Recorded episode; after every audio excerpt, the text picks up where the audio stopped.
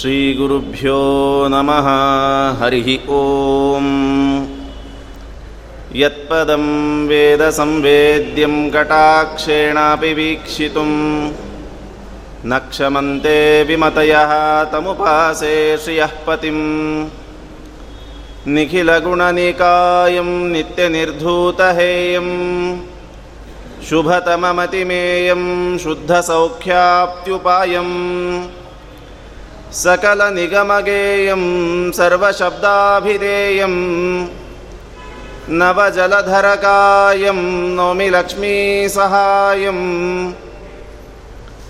सत्यज्ञानसुखस्वरूपममलं क्षीराब्धिमध्यस्थलम् योगारूढमतिप्रसन्नवदनं भूषासहस्रोज्ज्वलम् त्रक्षं चक्रपिनाकसा भयवरान् बिभ्राणमर्कच्छविम् छत्रीभूतफणीन्द्रमिन्दुधवलं लक्ष्मीनृसिंहं भजे व्यासाय भवनाशाय श्रीशाय गुणराशये हृद्याय शुद्धविद्याय मध्वाय च नमो नमः अभ्रमं भङ्गरहितम् अजडं विमलं सदा। आनन्दतीर्थमतुलं भजे तापत्रयापहम्। गुरुमखिलगुणज्ञं सद्गुणैकाधिवासं शमदमपरिनिष्टं सत्त्वनिष्ठं वरिष्ठम्। सकलसुजनशिष्टं नित्यनिर्धूतकष्टं हयमुखपदनिष्ठं मां भजन्तु प्रपन्नाः कामधेनुर्यथा पूर्वं सर्वाभीष्टफलप्रदा तथा कलौ वादिराजश्रीपादोऽभीष्टदस्वताम् दुर्वादिध्वान्तरवये सज्जनेन्दीवरेन्दवे श्रीराघवेन्द्रगुरवे नमः कारुण्यसिन्धवे मूकोऽपि यत्प्रसादेन मुकुन्दशयनायते। राजराजायते रिक्तो राघवेन्द्रं तमाश्रये। आपादमौलिपर्यन्तं गुरूणामाकृतिं स्मरेत्। तेन विघ्नाः प्रणश्यन्ति सिद्ध्यन्ति च मनोरथाः। पृथ्वीमण्डलमध्यस्थाः पूर्णबोधमतानुगाः वैष्णवा विष्णुहृदयाः तान्नमस्ये गुरून्मम नमस्ते नरसिंहाय समस्तखलवैरिणे प्रमास्तु मे भ्रमो मास्तु शमोऽस्तु तव वैरिणां श्रीहरिवायुगुरुभ्यो नमः स्वस्त्यस्तु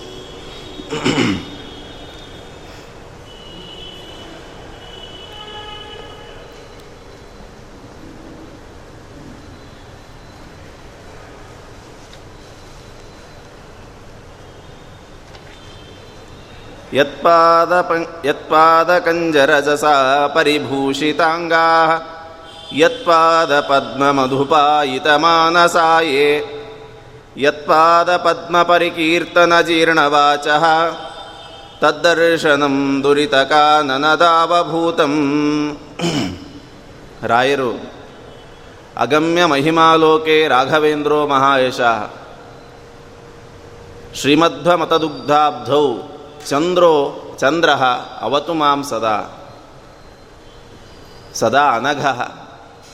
ಪಾಪದ ಲೇಷವೂ ಇಲ್ಲದೇ ಇರುವ ರಾಯರು ಮಧ್ವಾಚಾರ್ಯರಿಂದ ವಿಸ್ತರಿಸಲ್ಪಟ್ಟ ಏನು ಸಮುದ್ರ ಇದೆ, ಶಾಸ್ತ್ರ ದುಗ್ಧಾಬ್ಧಿ, ಆ ದುಗ್ಧಾಬ್ಧಿಯಿಂದ ಹುಟ್ಟಿದಂತಹ ಚಂದ್ರ ರಾಯರು, ಆ ರಾಯರು ಎಲ್ಲರಿಗೂ ಶಾಸ್ತ್ರದ ಉಪದೇಶ ಮಾಡ್ತಾ ತಂಪನ್ನು ಕೊಡ್ತಾರೆ, ಅವರ ಮಹಿಮೆ ಅಗಮ್ಯ, ಯಾರಿಗೂ ತಿಳಿಲಿಕ್ಕೆ ಸಾಧ್ಯ ಇಲ್ಲ. ನಾನು ನನ್ನ ಬುದ್ಧಿಯಿಂದ ರಾಯರ ಮಹಿಮೆ ಇಷ್ಟೇ ಅಂತ ಯೋಚನೆ ಮಾಡ್ತೀನಿ ಅಂದರೆ ಆಗಲ್ಲ. ನನ್ನ ಮಾತಿನಿಂದ ರಾಯರ ಮಹಿಮೆ ಇಷ್ಟೇ ಅಂತ ಹೇಳ್ತೀನಿ ಅಂದರೆ ಆಗಲ್ಲ. ಇವತ್ತು ರಾಯರ ಮಂತ್ರದ ಉಪನ್ಯಾಸ ಮಾಡ್ತಾ ಇದ್ದೀನಿ ಅಂದರೆ ಅದು ನಾನು ಮಾಡೋ ಶಕ್ತಿ ನನಗಂತೂ ಇಲ್ಲ. ಅದು ರಾಯರಿಗೆ ಇಚ್ಛೆಗೆ ಬಂದು ರಾಯರೇ ಒಳಗೆ ನಿಂತು ಪ್ರೇರೇಪಣೆ ಮಾಡಿದರೆ ಎರಡು ಮಾತು ಅವರ ವಿಷಯದಲ್ಲಿ ಹೊರಡುತ್ತದೆ. ಇಲ್ಲಾಂದರೆ ಮೂಕನಾಗಬೇಕಷ್ಟೆ. ಹಾಗಾಗಿ ದೇಹದಿಂದ ಅವರ ಗಾತ್ರ ಅಳಿಬೋದು ಆದರೆ ಅವರ ಮಹಿಮೆಯನ್ನು ಅಳಿಲಿಕ್ಕೆ ಸಾಧ್ಯ ಇಲ್ಲ. ಅಗಮ್ಯ ಮಹಿಮಾ ಲೋಕೆ. ಅಂತಹ ರಾಯರು ಅವರನ್ನು ನೋಡಲಿಲ್ಲ ನಾವು. ನಮಗೊಂದು ದುಃಖ ಇದೆ. ನಾವೆಲ್ಲ ಇವತ್ತು ಸಾವಿರಾರು ಕಾರಣಗಳಿಗೆ ಅಳತೇವೆ ಅದು ಸಿಗಲಿಲ್ಲ, ಇದು ಸಿಗಲಿಲ್ಲ ಅಂತ. ರಾಯರನ್ನು ನೋಡುವ ಭಾಗ್ಯ ಸಿಗಲಿಲ್ಲ, ದೇಹ ಸಹಿತವಾಗಿದ್ದಾಗ. ಅಂತ ದುಃಖ ಪಡಬೇಕು. ಆ ದುಃಖ ನಿಜವಾದ ಸಾತ್ವಿಕ ದುಃಖ ಅಂತ. ರಾಯರನ್ನ, ವ್ಯಾಸರಾಯರನ್ನ, ವಾದಿರಾಜರನ್ನು ನೋಡುವ ಭಾಗ್ಯ ನಮಗೆ ಸಿಗಲಿಲ್ಲಲ್ಲ ಅಂತ ದುಃಖ ಪಟ್ಟರೆ ಆ ವ್ಯಕ್ತಿಗೆ ಅಂತಃಕರಣ ಶುದ್ಧ ಆಗಿದೆ ಅಂತ ಅರ್ಥ. ಹಾಗಾಗಿ ಪ್ರತಿಯೊಬ್ಬ ಸಜ್ಜನನಿಗೆ ಆ ದುಃಖ ಇದೆ. ರಾಯರನ್ನು ನಾವು ನೇರವಾಗಿ ನೋಡಲಿಲ್ಲ. ಅದಕ್ಕೆ ರಾಯರಂತಾರೆ ಅದಕ್ಕೇನು ವಿಚಾರ ಮಾಡಬೇಡಿ. ನನ್ನ ಗ್ರಂಥಗಳಿದೆ. ಇಲ್ಲ, ನನ್ನ ಬೃಂದಾವನ ಇದೆ. ಸಶರೀರವಾಗಿ ಬೃಂದಾವನಸ್ಥನಾಗಿದ್ದಾನೆ. ಬಂದು ಬೃಂದಾವನ ದರ್ಶನ ಮಾಡಿ, ಗ್ರಂಥಾವಲೋಕನ ಮಾಡಿ ನಾನು ಕಂಡಂತೇನೆ. ಆಚಾರ್ಯರು ನಮಗೆ ಕಾಣಿಸ್ಲಿಲ್ಲ ಅಂತ ದುಃಖ ಪಡಬೇಡಿ ಅಂತ ಪಂಡಿತಾಚಾರ್ಯ ಹೇಳ್ತಾರೆ. ಯಾಕೆ ಅಂದರೆ ರೂಪಮನ್ಯದಿವ ಧನ್ಯಮಾತ್ಮನಃ. ಆಚಾರ್ಯರ ಸರ್ವಮೂಲ ಗ್ರಂಥಗಳು ಅಂದರೆ ಅದು ಆಚಾರ್ಯರ ಇನ್ನೊಂದು ರೂಪ. ಆಚಾರ್ಯ ನಮ್ಮ ಕಣ್ಣಿಗೆ ಕಾಣ್ತಾ ಇಲ್ಲ ಅಂತ ದುಃಖ ಪಡಬೇಡಿ, ಅವರ ಗ್ರಂಥಗಳೇ ಅವರ ದೇಹ ಅಂತ. ಅವರು ಅಂತ. ಹಾಗೆ ರಾಯರ ಗ್ರಂಥಗಳೇ ರಾಯರು. ಅಲ್ಲ, ಇದು ಪಂಡಿತರಾದರೆ ಅರ್ಥ ಮಾಡ್ಕೊಳ್ತಾರೆ, ಓದ್ತಾರೆ. ನಮಗೆ ದೇಹವನ್ನೇ ನೋಡಬೇಕಲ್ಲ. ನಾವು ದೇಹ ಸಹಿತವಾಗೇ ವ್ಯಕ್ತಿಯನ್ನು ನೋಡಬೇಕು. ಅಂದರೆ ನಮಗೊಂದು ಭಕ್ತಿ ಬರ್ತದೆ. ಹಾಗೆ ರಾಯರನ್ನು ನಾವು ನೋಡಲಿಲ್ಲ ಅಂತ ಬೇಜಾರಾದರೆ ಅದಕ್ಕೆ ಅಪ್ಪಣಾಚಾರ್ಯ ಹೇಳ್ತಾರೆ, ರಾಯರನ್ನು ನೋಡಿದರೂ ಪರವಾಗಿಲ್ಲ, ನೋಡದೇ ಇದ್ದರೂ ಬೇಜಾರಾಗಬೇಡಿ, ರಾಯರ ಭಕ್ತರನ್ನು ನೋಡಿಬಿಡಿ, ರಾಯರನ್ನೇ ನೋಡಿದಂತೆ. ಉದ್ಧವ ಗೋಪಿಕಾಸ್ತ್ರೀಯರಿಗೆ ಕೃಷ್ಣನ ವಿರಹದಿಂದ ಉಂಟಾದ ಆ ಸಂತಾಪವನ್ನು ಕಡಿಮೆ ಮಾಡಬೇಕು ಅಂತ ಹೇಳಿ ಸ್ವಲ್ಪ ಉಪದೇಶ ಮಾಡಿ ಬರೋಣ, ಕೃಷ್ಣ ನಾಳೆ ಬರ್ತಾನೆ ನಾಳೆ ಬರ್ತಾನೆ ಅಂತ ಸುಮ್ಮನೆ ಅವ್ರು ಸಮಾಧಾನ ಮಾಡೋಣ ಅಂತ ಹೋದ. ಎಷ್ಟು ಅವರಿಬ್ಬರ ಮಧ್ಯದಲ್ಲಿ, ಉದ್ಧವ ಮತ್ತು ಕೃಷ್ಣರ ಮಧ್ಯದಲ್ಲಿ ಸಿಮಿಲಾರಿಟಿ ಇತ್ತು ಅಂದರೆ, ದೂರದಿಂದ ಉದ್ಧವನನ್ನು ನೋಡಿದ ಗೋಪಿಕಾ ಸ್ತ್ರೀಯರಿಗೆಲ್ಲ ಮೈ ರೋಮಾಂಚನ ಆಯಿತು ಅಂತೆ. ನಮ್ಮ ಮುಕುಂದ ಬಂದ, ಕೃಷ್ಣ ಬಂದುಬಿಟ್ಟ ಅಂತ. ಹಾಗೆ ರಾಯರನ್ನು ನೋಡದೇನೆ ಯಾರಿಗಾದರೂ ಒಂದು ಬೇಜಾರು, ಸಂತಾಪ ಇದ್ದರೆ ಆ ಸಂತಾಪ ಬ ಆಗೋದು ಬೇಡ. ರಾಯರ ಭಕ್ತರನ್ನು ನೋಡಿ. ಅಲ್ಲ, ಭಕ್ತರು ಅಂದರೆ ಯಾರು? ಅದರಲ್ಲೂ ರಾಯರ ಭಕ್ತರು ಅಂದರೆ ಯಾರು? ಗೊತ್ತಾಗಲ್ವಲ್ಲ. ಅಂದರೆ ಮೂರು ಲಕ್ಷಣಗಳನ್ನು ಹೇಳ್ತಾರೆ. ಯತ್ಪಾದ ಪಂಕ, ಯತ್ಪಾದ ಕಂಜರಜಸ ಪರಿಭೂಷಿತಾಂಗಾ ರಾಯರ ಪಾದ ಕಮಲಗಳ ಧೂಳಿನಿಂದ ಮೈಗೆ ಲೇಪನ ಮಾಡಿಕೊಂಡವರು. ಯಾರಾದರೂ ಹೋಗಿ ಧೂಳನ್ನು ಲೇಪನ ಮಾಡ್ತಾರ ಅಂದರೆ ಮಾಡಲ್ಲ. ರಾಯರ ಬೃಂದಾವನಕ್ಕೆ ಪ್ರದಕ್ಷಿಣೆ ಬರ್ತಾ ಇರ್ತಾನೆ. ಪ್ರದಕ್ಷಿಣೆ ಬಂದು ಸಾಷ್ಟಾಂಗ ನಮಸ್ಕಾರ ಮಾಡಿದಾಗ ಅಲ್ಲಿ ಬಿದ್ದ ಧೂಳು ಮೈಗೆ ಲೇಪಿತವಾಗ್ತದೆ. ಬೇರೆ ಯಾರಾದರೂ ಆದರೆ, ಅಯ್ಯೋ, ಆಫೀಸ್ಗೆ ಹೋಗಬೇಕಾಗಿತ್ತು. ಡ್ರೆಸ್ ಎಲ್ಲ ಹೊಲಸಾಗ್ತದೆ ಅಂತ ಧೂಳು ಜಾಡಿಸ್ಕೊಂಡು ಹೋಗ್ತಾನೆ. ಅವನು ಭಕ್ತ ಅಲ್ಲ. ಆ ಧೂಳು ನಮ್ಮನ್ನು ಕಾಯುವಂತಹ ರಕ್ಷಾ ಕವಚ ಅದು. ನಾರಾಯಣ ವರ್ಮ, ಅದು ಪರಮಾತ್ಮನ ಕವಚ ಆದರೆ ಇದು ರಾಘವೇಂದ್ರ ವರ್ಮ ಇದು. ರಾಯರು ಕಾಪಾಡುವಂತಹ ಧೂಳು, ರಾಯರು ನಮಗೆ ಕವಚವಾಗಿ ಕೊಟ್ಟಂತಹ ಧೂಳು. ಆ ಧೂಳನ್ನು ಧರಿಸಿ ಆಫೀಸ್ಗೆ ಹೋದರೆ ಪ್ರಾರಬ್ಧ ಕರ್ಮವಶಾತ್ ಆಕ್ಸಿಡೆಂಟ್ ಏನಾದರೂ ಆಗಬೇಕಾಗಿದ್ರೆ ಅದು ಕಾಪಾಡ್ತದೆ ಆ ಧೂಳು. ಹಾಗಾಗಿ ಆ ಧೂಳನ್ನು ಜಾಡಿಸ್ಕೊಂಡು ಹೋಗೋದಲ್ಲ. ಆದ್ದರಿಂದ ಯತ್ಪಾದ ಕಂಜರಜಸ ಪರಿಭೂಷಿತ ಅಂಗಾಹ ಅಂದರೆ ಏನು ಮಾಡಬೇಕು? ತಮ್ಮ ದೇಹವನ್ನು ರಾಯರ ಮುಂದೆ ಬಾಗಬೇಕು, ಬಾಗಿಸಬೇಕು ಅಲ್ಲಿ ಇದ್ದ ಧೂಳುಗಳನ್ನು ಲೇಪಿಸಿಕೊಂಡು ಇದು ಹರಿಭಕ್ತರು ಮಾಡಿದ ನಮಸ್ಕಾರ ಮಾಡಿದಾಗ ಬಿದ್ದ ಧೂಳು, ರಾಯರ ಭಕ್ತರು ಮಾಡಿದಾಗ ಬಿದ್ದ ಧೂಳು, ಇದು ನನಗೆ ಮೈಗೆ ಅಲಂಕಾರ, ಇದು ಹೊಲಸು ಅಂತ ಭಾವಿಸಬಾರದು. ಅಂದರೆ ಕಾಯ ರಾಯರಿಗೆ ಶರಣಾಗತನಾಗಬೇಕು ಕಾಯಿಕವಾಗಿ. ಇನ್ನು ಎರಡನೇದ್ದೇನು, ದೇಹತಃ ಎಲ್ಲರೂ ಶರಣಾಗಿ ಬಿಡುತ್ತಾರೆ ನಾನು ನಿಮಗೆ ಅಡ್ಡ ಬಿದ್ದೆ ಅಂತಾರೆ, ಕಾಲೆಳಿತಾರೆ. ಹಾಗಾಗಿ ದೇಹತಃ ಶರಣ ಆದರೆ ಸಾಕ, ಅಂದರೆ ಯತ್ಪಾದ ಪದ್ಮ ಮಧುಪಾಯಿತ ಮಾನಸಾಯೇ ರಾಯರ ಪಾದಗಳು ಅಂದರೆ ಅದು ಕಮಲದ ಹೂವಂತ. ಕಮಲದ ಹೂಗೆ ಯಾಕೆ ಹೋಲಿಸ್ತಾರೆ ಎಲ್ಲವನ್ನು? ಕಮಲದಂತಹ ಕಣ್ಣು, ಕಮಲದಂತಹ ಕಾಲು, ಯಾಕೆ ಅಂದರೆ ಹೂಗಳಲ್ಲಿ ಅತಿಶ್ರೇಷ್ಠವಾದದ್ದು ಪರಮಾತ್ಮನ ಪ್ರೀತಿಗೆ ಪಾತ್ರವಾದದ್ದು ಅಂತ. ಆ ಕಮಲದಂತಹ ಪಾದಗಳಲ್ಲಿ ಯಾರ ಮನಸ್ಸು ದುಂಬಿಯಂತೆ ಇರ್ತದೋ ದುಂಬಿ ಎಂದು ಮಕರಂದವನ್ನು ಹೀರೋದು ಬಿಟ್ಟು ಆಚೆ ಬರಲ್ಲ. ಯಾವಾಗಲೂ ಮಕರಂದ ಹೀರುವಂತಹ ಮನಸ್ಥಿತಿಯೇ ದುಂಬಿಗಿದೆ. ಹಾಗೆ ರಾಯರ ಪಾದವನ್ನೇ ಕಮಲ ಅಂತ ತಿಳಿದು ಅಲ್ಲಿ ತನ್ನ ಮನಸ್ಸೆಂಬ ದುಂಬಿಯನ್ನು ಇಡಬೇಕಂತ. ಅಂದ್ರೇನು, ಯಾವಾಗಲೂ ಪಾದದಲ್ಲಿ ಮಾನ, ಮನಸ್ಸನ್ನು ಇಟ್ಟು ಧ್ಯಾನ ಮಾಡ್ತಾ ಇರಬೇಕು. ಹಾಗಾಗಿ ಕಾಯಿಕವಾಗಿ ಶರಣಾಗತನಾದರೆ ಸಾಕಾಗಲ್ಲ. ಮಾನಸಿಕವಾಗಿಯೂ ರಾಯರಿಗೆ ಯಾರು ಶರಣಾಗತರಾಗಿರ್ತಾರೋ ಅವರು ಭಕ್ತರು. ಸರಿ, ಕಾಯ ಆಯಿತು. ವಾ, ಮಾನಸಿಕವಾಗಾಯಿತು. ಸುಮ್ಮನೆ ಕೂತ್ರೆ ಹೇಗೆ? ಗೊತ್ತಾಗೋದು ಹೇಗೆ ಲೋಕಕ್ಕೆ? ನಮಸ್ಕಾರ ಮಾಡಿದ, ಏ, ಎಲ್ಲರೂ ಮಾಡ್ತಾರೆ ಬಿಡ್ರಿ, ನಮಸ್ಕಾರ. ಮನಸ್ಸಲ್ಲಿ ರಾಯರ ಪಾದವನ್ನು ನಿರಂತರ ಧ್ಯಾನ ಮಾಡ್ತಾ ಇದ್ದ ಲೋಕಕ್ಕೆ ಗೊತ್ತಾಗೋದು ಹೇಗೆ? ಲೋಕಕ್ಕೆ ಗೊತ್ತಾಗಲೇಬೇಕು ಅಂತಿಲ್ಲ, ಆದರೆ ನಮಸ್ಕಾರಗಳಲ್ಲಿ ಇನ್ನೊಂದು ನಮಸ್ಕಾರ ಬಾಕಿ ಇದೆ. ಅದನ್ನು ಮಾಡಬೇಕು. ಅದ್ಯಾವುದು? ಯತ್ಪಾದ ಪದ್ಮ ಪರಿಕೀರ್ತನ ಜೀರ್ಣವಾಚ. ಯಾವ ರಾಯರ ಪಾದ ಕಮಲಗಳನ್ನು ನಿರಂತರವಾಗಿ ಸ್ತೋತ್ರ ಮಾಡುವುದರಲ್ಲೇ ನಾಲಿಗೆಯನ್ನು ಮೀಸಲಾಗಿಟ್ಟಿರ್ತಾನೋ ಆ ವ್ಯಕ್ತಿ ಅವನು ರಾಯರ ಪ್ರತಿರೂಪ. ಯಾಕೆ? ಅವನ ದೇಹ ರಾಯರ ಸೇವೆಯಲ್ಲಿ ಮೀಸಲಾಗಿದೆ, ಮನಸ್ಸು ರಾಯರ ಪಾದದಲ್ಲಿ ಸಂ, ಸಂಸ್ಥಿರವಾಗಿದೆ ಮಾತುಗಳು ರಾಯರನ್ನೇ ನೆನೀತಾ ಇದೆ. ಹಾಗಾಗಿ ಅವನು ರಾಯರ ವಿಶೇಷವಾದ ಅಂಶ ಇರುವಂತಹ ವ್ಯಕ್ತಿ. ಅವನನ್ನು ನೋಡಿಬಿಟ್ರೆ ತದ್ದರ್ಶನಂ ದುರಿತಕಾನನ ದಾವಭೂತಂ. ಸಂಸಾರವೆಂಬ ಕಾಡಿಗೆ ಕಾಡ್ಗಿಚ್ಚಿದಂತೆ ಆ ವ್ಯಕ್ತಿಯ ದರ್ಶನ. ಬರೀ ಆ ವ್ಯಕ್ತಿಯನ್ನು ನೋಡಿದರೆ ಸಾಕು, ಭಕ್ತಿಯಿಂದ. ಮೊನ್ನೆನೇ ಹೇಳಿದ್ದೀನಿ, ನೋಡೋದು ಅಂದರೆ ಸುಮ್ಮನೆ ಉದಾಸೀನವಾಗಿ, ಉಪೇಕ್ಷೆಯಿಂದ ನೋಡೋದಲ್ಲ. ಭಕ್ತಿಯಿಂದ ನೋಡಿದರೆ ಆವಾಗ ನಮ್ಮ ಸಂಸಾರದ ಕಷ್ಟ ಕೋಟಲೆಗಳಿಗೆ ಆ ದರ್ಶನವೇ ಕಾಡ್ಗಿಚ್ಚಾಗಿ ಪರಿಣಾಮ ಆಗಿ ಎಲ್ಲ ಸಂಸಾರದ ಕಷ್ಟಗಳು ಪರಿಹಾರ ಆಗ್ತದೆ. ಹಾಗಾಗಿ ರಾಯರನ್ನೇ ನೋಡಬೇಕು ಅಂತ ಮನಸ್ಸಲ್ಲಿಟ್ಕೊಂಡು ರಾಯರು ಕಾಣಲಿಲ್ಲ ಅಂತ ಬೇಜಾರಾಗಬೇಡಿ. ರಾಯರ ಭಕ್ತರೇನಿದ್ದಾರೆ ಕಾಯ, ವಾಚ, ಮನಸ, ರಾಯರನ್ನು ಧ್ಯಾನ ಮಾಡೋರೇನಿದ್ದಾರೆ ಅವರ ದರ್ಶನ ಆದರೂ ರಾಯರು ಅಲ್ಲಿ ನಿಂತು ನಮಗೆ ಅನುಗ್ರಹ ಮಾಡುತ್ತಾರೆ ಯಾಕೆಂದರೆ ಶಬ್ದ ಗುಣಕಂ ಆಕಾಶಂ. ಆಕಾಶದಲ್ಲಿ ಎಲ್ಲ ಕಡೆ ಶಬ್ದ ಇದೆ. ನಾವು ಅಡ್ಡಾಡ್ಬೇಕಾದ್ರೆ ಕೇಳುತ್ತಾ? ಕೇಳಿಸೋದಿಲ್ಲ ಶಬ್ದ. ಅದಕ್ಕೊಂದು ಮೀಡಿಯಮ್ ಬೇಕು. ಟ್ರಾನ್ಸಿಸ್ಟರ್ ಬೇಕು. ಅಂದರೆ ಶಬ್ದ ಒಂದು ಕಡೆ ಬಂದು ಕೇಳುತ್ತದೆ. ಹಾಗಾಗಿ ದೇವರು ಎಲ್ಲ ಕಡೆ ಇದ್ದಾನೆ, ಆದರೆ ಕಾಣೋದಿಲ್ಲ. ಅವನು ಕಾಂಡು ಅನುಗ್ರಹಿಸಬೇಕಾದರೆ ಒಂದು ಮೀಡಿಯಂ ಬೇಕು. ಅವನು ರಾಯರ ಮೂಲಕ ಬರ್ತಾನೆ, ವಾಯುದೇವರ ಆವೇಶ ಇರುವ ರಾಯರ ಮೂಲಕ ಬರ್ತಾನೆ. ರಾಯರು ನೇರವಾಗಿ ಬರಲ್ಲ, ರಾಯರು ಒಂದು ಮೀಡಿಯಮ್ಮಿಂದ ಬರ್ತಾರೆ. ನಮ್ಮ ಗುರುಗಳು ಇಂತಹ ಸಜ್ಜನರು ಅವರ ಮೂಲಕವಾಗಿ ಬಂದು ನಮಗೆ ಅನುಗ್ರಹ ಮಾಡ್ತಾರಾದ್ದರಿಂದ ಸಜ್ಜನರ ಸಂಘವದು ಹೆಜ್ಜೆಯನ್ನು ಸವಿದಂತೆ. ಅವರ ಸಂಘ ಅವರ ದರ್ಶನದಿಂದ ಮುಕ್ತಿಯನ್ನು ಸಿಗ್ತದೆ. ಇಂತಹ ರಾಯರು ಯಾರ ಕೈಯಿಂದ ಸನ್ಯಾಸ ತೆಗೆದುಕೊಂಡರು? ಗುರುಗಳ್ಯಾರು ಪರಮಗುರುಗಳ್ಯಾರು ಅಂದರೆ ವಿಜಯೀಂದ್ರ ಕರಾಬ್ಜೋತ್ಥ ಸುಧೀಂದ್ರ ವರಪುತ್ರಕಃ. ವಿಜಯೀಂದ್ರ ತೀರ್ಥರು ಚತುಷ್ಷಷ್ಟಿ ಕಲಾ ವಿದ್ಯಾ ಸಂಪನ್ನರಾಗಿದ್ದಾರೆ.